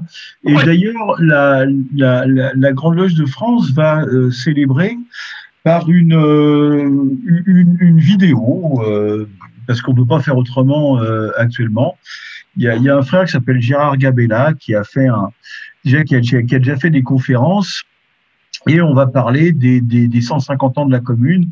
Euh, Christophe Bourseillet sera un des, des, des narrateurs de, cette, de, de cet événement. On le fera euh, vraisemblablement euh, fin avril, euh, au, au moment où on pourra célébrer le, euh, la, la fin de la semaine sanglante, pour ceux, pour ceux, pour ceux qui connaissent. Voilà, alors c'est, c'est vrai que cette Commune de Paris, euh, voilà, c'est, c'est une histoire un peu... Euh, Euh, dont, dont, dont on se souvient peu, il faut dire, parce que c'est pour, pour, pour certains d'entre nous, ça paraît évident, mais euh, euh, je pense que pour un certain nombre de personnes, déjà, euh, Léon Blum, le, le Front populaire, mille neuf cent trente-six, c'est très loin. Alors dix-huit cent soixante et onze, c'est encore plus loin. Euh, cet épisode, euh, sur, sur le point de vue maçonnique, c'est vrai, euh, est assez à... à revers aujourd'hui, puisque la plupart des francs-maçons qui ont participé à la Commune de Paris étaient des francs-maçons écossais et que euh, le, le, le Grand Orient de France de l'époque était vent debout contre les communards et contre la Commune de Paris. D'ailleurs, c'est assez drôle et c'est plutôt enfin, bienvenu quoi, euh, au fait qu'ils commémorent aujourd'hui euh, euh, les, les, les morts de, de la Commune de Paris, mais... Voilà, l'histoire, l'histoire étant, étant ce qu'elle est, je pense qu'ils feront quelque chose aussi le, le premier mai, je crois, savoir également que le grand maître de la Grande Loge de France fera un petit discours sur la tombe de Gustave Mesureur le, le, le premier mai. Voilà, pour euh, euh, puis-je puis-je dire quelque chose d'autre, Jean-Laurent, la parole vous est donnée. Qui n'est pas sur la Commune de Paris. Euh, tout à l'heure, euh, fort justement, Euh, François, François Benetta a, euh, a parlé de, du, du livre L'art de la mémoire de, de Francis A. Yates, qui a dû paraître, je crois, euh, au, à la N R F, hein, chez Gallimard, dans la bibliothèque des histoires, qui s'appelle L'art de la mémoire. Et c'est vrai que c'est un, c'est un gros volume. Hein, euh, je ne sais plus combien il y a de pages, mais il y a au moins quatre cent cinquante pages, je crois. Hein. Donc c'est vrai que c'est un gros volume. On parle notamment de Giordano Bruno, de, Francis, de, de, pardon, de, de Raymond Lulle. Euh, et bref, c'est un gros ouvrage et je peux, si je peux me permettre de vous recommander la lecture d'un ouvrage qui est euh, beaucoup plus petit mais qui est aussi intéressant, euh, qui s'appelle L'art de la mémoire et la formation du symbolisme maçonnique. C'est de Charles B. Jameux, Charles Jameux. Et là, il euh, n'y a qu'une centaine de pages, hein, cent vingt pages, je crois. Et c'est un petit livre qui est euh, super intéressant sur l'art de la mémoire et euh, la franc-maçonnerie, donc les, les deux thèmes qui nous intéressent ce soir. Voilà. Merci, merci Jean-Laurent. On, on va faire comme sur France Inter et France Culture. On donnera tous les éléments sur notre site, euh, les liens Internet euh, de, de l'Institut euh, Mensana de François Benetta et puis euh, le lien euh, Vimeo de... Moi aussi, j'ai été jeune, mais ça ne se voit plus. Alors, on va, on va revenir avec vous, Nathalie, euh, sur, euh, sur ces interviews. Et j'ai envie de vous faire, euh, faire écouter, non pas à vous, Nathalie, parce que vous, vous les connaissez bien, mais ça m'a peut-être... Euh, euh, l'interview de Jacqueline, parce que Jacqueline, elle est incroyable, Jacqueline. Elle a, été, euh, elle a commencé à travailler à quatorze ans. Elle a eu une vie, finalement, assez... Euh, je veux dire, assez banale, comme beaucoup d'hommes et beaucoup de femmes de cette époque. Elle a beaucoup travaillé, mais surtout, elle est devenue une militante. Et comme elle le dit, elle est devenue une militante enragée. Elle a fait partie des jeunesses communistes. Et puis ensuite, elle a eu, on va dire ce qu'il y a, elle a eu une carrière politique, mais pas de façon, je dirais, carriériste. On, on, écoute, euh, on écoute Jacqueline qui nous raconte sa vie politique. À la Libération, j'ai tout de suite adhéré, la rage au ventre, à la jeunesse communiste en septembre mille neuf cent quarante-quatre. Et un an après, donc, euh, j'ai fait la connaissance de mon mari. On était dans le même cercle des jeunesses communistes. Au mois de février, le vingt-deux février quarante-sept, on s'est mariés. Parce que je militais beaucoup, je, je faisais beaucoup de choses. Hein. Je vous dis, j'avais la rage. Alors, j'étais dans tous les trucs. Dans toutes les réunions, les manifestations, les, les délégations, partout il fallait faire quelque chose, j'étais là. Alors je travaillais hein, dans le privé, mais tous les moments que j'avais, je, je militais. Voilà. Il y a eu des élections, bon, je dis, je, bon, pourquoi pas faire ça aussi, conseillère municipale, mais à peine j'ai été élue, comme il y avait trois vieux maires, le maire et deux adjoints étaient des personnes âgées, le parti nous avait dit « faut un peu la relève ». Alors Georges Valbon et moi, on était les deux jeunes qui à Lyon travaillaient avec la vieille garde pour un jour la remplacer. Donc en cinquante-neuf, comme Valbon est parti, euh, c'est sur moi que c'est tombé. Mais vous savez, j'ai pleuré toutes les larmes de mon corps. Pourquoi ? Parce que je ne voulais pas. Moi, je ne me suis jamais fait un plan de carrière. Moi, moi. C'est le, le hasard de la vie qui m'a fait prendre des responsabilités et les accepter. Mais là, je ne voulais pas accepter, je ne voulais pas être mère. Mais qu'est-ce que... Vous croyez une petite môme comme moi qui a été travailler à quatorze ans, qui est sur certificat d'études, j'ai pas de degré, je vais affronter les instis, les toubibs, les, les, les, les ingénieurs, les architectes. Je ne peux pas, je suis pas capable de faire ça. Vous aviez peur, enfin? Ah oui, ah oui, ah oui, ah oui, ah oui, j'avais la trouille de pas, de pas pouvoir être à la hauteur. Je me sentais pas du tout capable de faire ça, d'être mère. Et pourtant, vous l'êtes devenue. Eh bien oui, puis j'y suis restée vingt-sept ans. Bah alors. Comme j'avais quelques complexes aussi d'infériorité, j'ai fait un, un, un travail collectif intense. Je ne, jamais j'ai pris une décision seule. Il y a même un architecte qui est venu me dire dans mon bureau, c'est pas la place des femmes d'être mère, d'exercer des responsabilités comme ça. Il y a même une femme qui est venue à la, à la section du Parti communiste de Bagnolet pour leur demander quelle mouche elles avaient piquée de mettre une femme mère. Ça me, ça me galvanisait de savoir qu'il y avait des gens qui pensaient « Ah, je suis pas capable, attends, tu vas voir ça ». Alors, en même temps, je voulais pas, puis une fois que j'étais dedans, c'est comme quand j'ai été euh, députée. C'était le hasard de la vie qui a fait que je sois députée. J'étais suppléante. Bon, j'ai dit, bon, d'accord, suppléante, vous, ça sert à rien. Il est élu au mois de juin, au mois de septembre, il meurt. Et moi, comme c'était la loi, c'était obligatoire que la suppléante prenne euh, la place du... Et la session parlementaire commençait au mois d'octobre. Ben là, alors, c'est pareil. J'ai fait des pieds et des mains. C'était Georges Marchais qui était secrétaire. J'ai même vu Georges Marchais pour lui dire « faut refaire une élection, moi je ne veux pas de député. Qu'est-ce que je vais faire dans cette galère ?» Et vous a répondu quoi? Oh, il m'a répondu bah, « tu, tu y es, tu restes. Si tu t'en vas, on perd le siège. Alors tu veux qu'on perde le siège? Bon, bah tu restes. » Voilà, Jacqueline, elle est restée maire, vingt-sept ans, députée... Euh... Voilà, c'est un beau, un beau témoignage, Nathalie. Ah, elle est super, Jacqueline. Hein. Je l'ai eu encore au téléphone il y a deux trois mois où on discutait, elle me racontait encore sa vie. Elle est géniale, elle est géniale. Elle était vice-présidente aussi de l'Assemblée nationale, elle était sur le perchoir.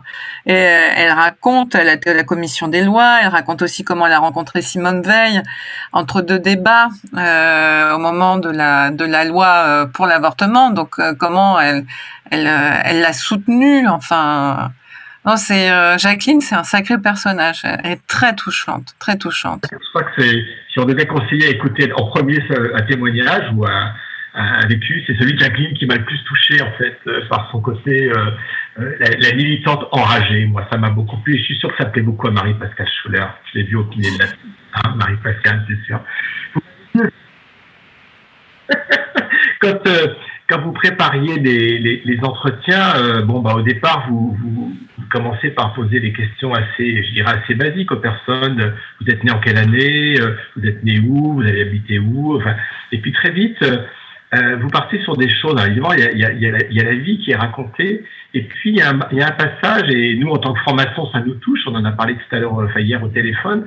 Euh, vous parlez du, du, un peu d'une forme de testament. Qu'est-ce que vous souhaitez Euh, transmettre à, à vos enfants ou aux générations qui, qui, qui, vont, qui vont suivre hein.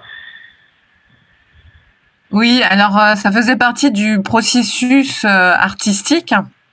Je leur demandais euh, à l'issue euh, de ces entretiens, parce que c'était, on va dire, chaud, entre, euh, de d'écrire euh, un message destiné aux générations actuelles et futures. Et, euh, et on se voyait après, donc euh, ils avaient euh, quelques jours pour l'écrire et on se voyait. Et je leur demandais aussi, euh, à l'issue de cette entrevue, donc on prenait la photo, et je leur demandais de le lire. C'est-à-dire, euh, ça a été lu par des comédiens, mais ça a été lu par eux aussi. C'est-à-dire, on a conservé une trace euh, de leur texte lu euh, pour... Enfin, il y avait ce côté qui était très émouvant en fait, et euh, bah tous, hein, ils ont, quand on lit les textes, c'est super beau, c'est philosophique, C'est euh, le devoir de la mémoire, de la transmission. Et, euh, il faut vivre l'instant présent. Ce qui compte, c'est l'amour. Euh, je me souviens de, de Raymond, qui a eu une vie syndicale, euh, qui a été secrétaire particulier de, de Krasuki, et qui dit, bah, c'était pas ça le plus important, en fait. Le plus important, c'est c'est l'amour, l'amour que j'avais pour ma femme et, euh, et ce que nous avons vécu. Parce que le reste, c'était qu'un costume, c'était qu'un apparat. Et, et il dit, quand je pense à elle, le mot qui me vient à l'esprit, c'est respect. Cette femme, je l'ai respectée, je la respecte encore. Voilà, c'est... Écoutez, moi, l'impression que j'ai eue, c'est quand ces personnes-là, qui sont âgées, très âgées pour certaines, c'était qu'elles avaient plus leur costume de, de politiciens, de syndicalistes, d'instituteurs, mais des costumes d'hommes et de femmes, et euh, bah, qui pouvaient vraiment s'épancher, en fait, qui étaient vrais, qui étaient humains. Quand je dis que j'ai fait un voyage au cœur de l'humanité, c'est ça. Et c'est, euh, on touche à, à quelque chose d'universel. Et moi, j'étais complètement remuée hein, après, enfin, toutes ces expériences, toutes ces rencontres. Ça m'a, ça m'a grandi. Voilà. Merci Nathalie. Ça nous parle, nous, francs-maçons, parce que comme je vous le disais hier au téléphone, euh, quand un profane va être initié dans une loge maçonnique, il y a souvent un, un certain nombre de termes qu'on utilise. Il faut vivre à la vie passée, il faut se dépouiller de ses oripeaux, il faut faire... Euh, Euh, faut tuer le vieil homme qui est en, en nous, ou la vieille femme, Marie-Pascale, bien sûr, le vieil homme qui est en nous pour renaître. Et, et, et là, c'est finalement un peu à travers ce testament philosophique que vous leur avez demandé d'écrire et ensuite de lire, c'est un peu le travail qu'ils ont fait, mais ils l'ont pas fait, euh, ils, ils vont revivre quelque part, et ils vont revivre justement en particulier à travers ces, ces témoignages. Et nous, ça nous parle beaucoup en tant que francs-maçons, parce que dans le cabinet de réflexion qui est la première épreuve que l'on vit quand on va être initié en franc-maçonnerie, on nous demande de rédiger un testament philosophique. Je vous ai un peu expliqué le process mmh. au téléphone. Et ce testament philosophique, c'est dire qu'est-ce que vous avez envie de transmettre aux générations futures, à vos enfants ou aux enfants qui vous, qui vous survivront, en fait. Voilà. Et ça, donc, ça, ça, ça nous parle beaucoup. Et, et c'est vrai qu'on retrouve dans ces témoignages et quelque chose de cet ordre-là. Et quand vous dites, moi, ça m'a grandi, Euh, j'ai grandi avec eux, enfin ça m'a permis de, de voir euh, par-dessus leurs épaules peut-être, ou des épaules mmh. comme on, pour reprendre la formule bien connue. En fait, il y a quelque chose de cet ordre-là qui nous parle beaucoup, c'est pour ça que ce, votre témoignage, euh, je pense qu'il nous touche beaucoup, enfin votre témoignage et puis tous ceux que vous avez euh, retranscrits à travers, euh, à travers ces vidéos, bien sûr. Ouais. Alors, pour aller plus loin, parce que euh, il y a certes les, les entretiens que vous avez menés, il y a les vidéos qu'on peut, qu'on peut consulter, qu'on peut écouter, et, et je peux vous assurer que quand on en écoute un, on les écoute tous. Euh, il y a aussi euh, la mise en scène que vous avez effectuée à partir de ces textes. C'est-à-dire que vous n'avez pas, évidemment, demandé à des gens de quatre-vingt-dix ans de monter sur scène, et de c'est pas leur métier d'ailleurs, hein, c'est pas des comédiens, mais vous avez euh, donc demandé à des, à des comédiens de, de lire ces textes, de jouer ces textes et de chanter ces textes. Hein. C'est donc une pièce qui a été jouée. Oui. J'aurais demandé, euh, donc euh, on a joué, enfin, les alors pour que les, les textes vivent aussi euh, et soient transmis, euh, j'ai demandé à mes camarades comédiens, ils étaient huit, de venir endosser chacun un personnage et euh, de dire le texte. En fait, c'était une lecture spectacle et euh, qui s'est déroulée au théâtre de l'Échangeur. Et chaque comédien donc prenait un personnage et au-dessus de sa tête, on avait euh, le, la photo que j'avais faite et puis des, des images de leur de leur passé euh, en noir et blanc, en couleur vieillie, euh, avec des, du temps qui défile. Et euh, bah, ces comédiens jouaient devant les personnes qui avaient écrit ces textes. Et c'est une espèce d'effet miroir. C'était à la fois, enfin, c'était très émouvant. Moi, je crois que j'ai jamais autant pleuré. C'est moi qui ai fait la, la mise en scène et tout ça, mais je, je pleurais tellement c'était beau. Euh, ce, ce passage, cette émotion qui, qui transpirait, c'est euh, et cet accueil, il y avait, c'était juste une soirée, mais il y avait plus d'une centaine de personnes et, c'est une, et ça a été euh, très beau, très enrichissant et des comédiens m'en parlent encore. J'ai d'ailleurs enrichi la pièce, en fait, j'ai écrit euh, des scènes En fait, ce que j'ai remarqué, c'est aussi qu'est-ce qui nous conditionne, qu'est-ce qui conditionne notre, les choix que nous faisons aussi. C'est ce que nous vivons euh, dans le passé. Jacqueline, par exemple, qu'est-ce qui a fait qu'elle est, elle est rentrée dans le militantisme? Enfin, c'est parce que elle perd son père, elle euh, qui a été euh, déportée, et il ne revient pas. Et c'est comme ça qu'elle a la rage. Et cette rage, elle la sublime euh, en s'engageant dans la politique. C'est cet événement-là, plus son fiancé qui n'était pas revenu non plus, euh, qui, ce sont ces événements-là qui, euh, qui font qu'elle euh, qu'elle prend, euh, qu'elle euh, qu'elle fait de la politique. Elle n'en avait jamais fait avant. Et, euh, et qu'elle connaisse cette destinée euh, jusqu'à aller à être, à devenir députée. C'est euh, c'est intéressant de... Moi, ce qui m'intéressait aussi, c'est qu'est-ce qui fait basculer un individu, quels sont les événements qui font basculer un individu pour qu'il prenne tel chemin alors qu'il aurait pu prendre celui-là. Et il y a toujours un événement euh, fondateur, en fait. Merci, merci Nathalie. On arrive euh, malheureusement au terme de, de l'émission. On va, on va renvoyer nos auditeurs et, et nous-mêmes au site Vimeo, dont on va mettre l'adresse sur le, le site de la, de la radio et sur la page Facebook de la radio. Et, et, et je crois qu'on va, on va passer la nuit à écouter tous ces témoignages parce qu'ils sont, ils sont vraiment, euh, ils sont vraiment passionnants. Ils sont passionnants et surtout plus que passionnants, ils sont très émouvants en fait, très très émouvants. Et, et je crois que ça, ça nous renvoie aussi. Là, je reviens sur, euh, sur euh, François Benetta, que je remercie aussi. Ça nous renvoie à notre propre mémoire, puisque nous aussi, nous sommes un âge pas si... Enfin, je regarde un peu les images, alors, il y en a un peu plus âgés que d'autres, mais on est aussi à un âge où on a peut-être des choses à transmettre, et euh, il est peut-être le temps aussi de se dire, nous, qu'est-ce qu'on a à, à transmettre aux générations futures, et comment on peut le faire. On n'a pas forcément sous la main Nathalie Roucou pour nous interviewer, mais on peut très Moi, bien... Moi, je veux bien, hein, je, je, me, je me propose, si vous voulez, il n'y a pas de problème, je me déplace à domicile, je recueille ah. votre parole avec plaisir. Très gentil, c'est très gentil. Alors, donc, on arrive au terme de cette émission. Bah, il nous reste à, à remercier euh, François Benetta et Nathalie Roucou pour leur participation. Merci beaucoup. C'était passionnant. On a appris euh, plus sur la mémoire et, et en plus... Euh, sur la mémoire des, des anciens de, de Bagnolet et puis de Pantin.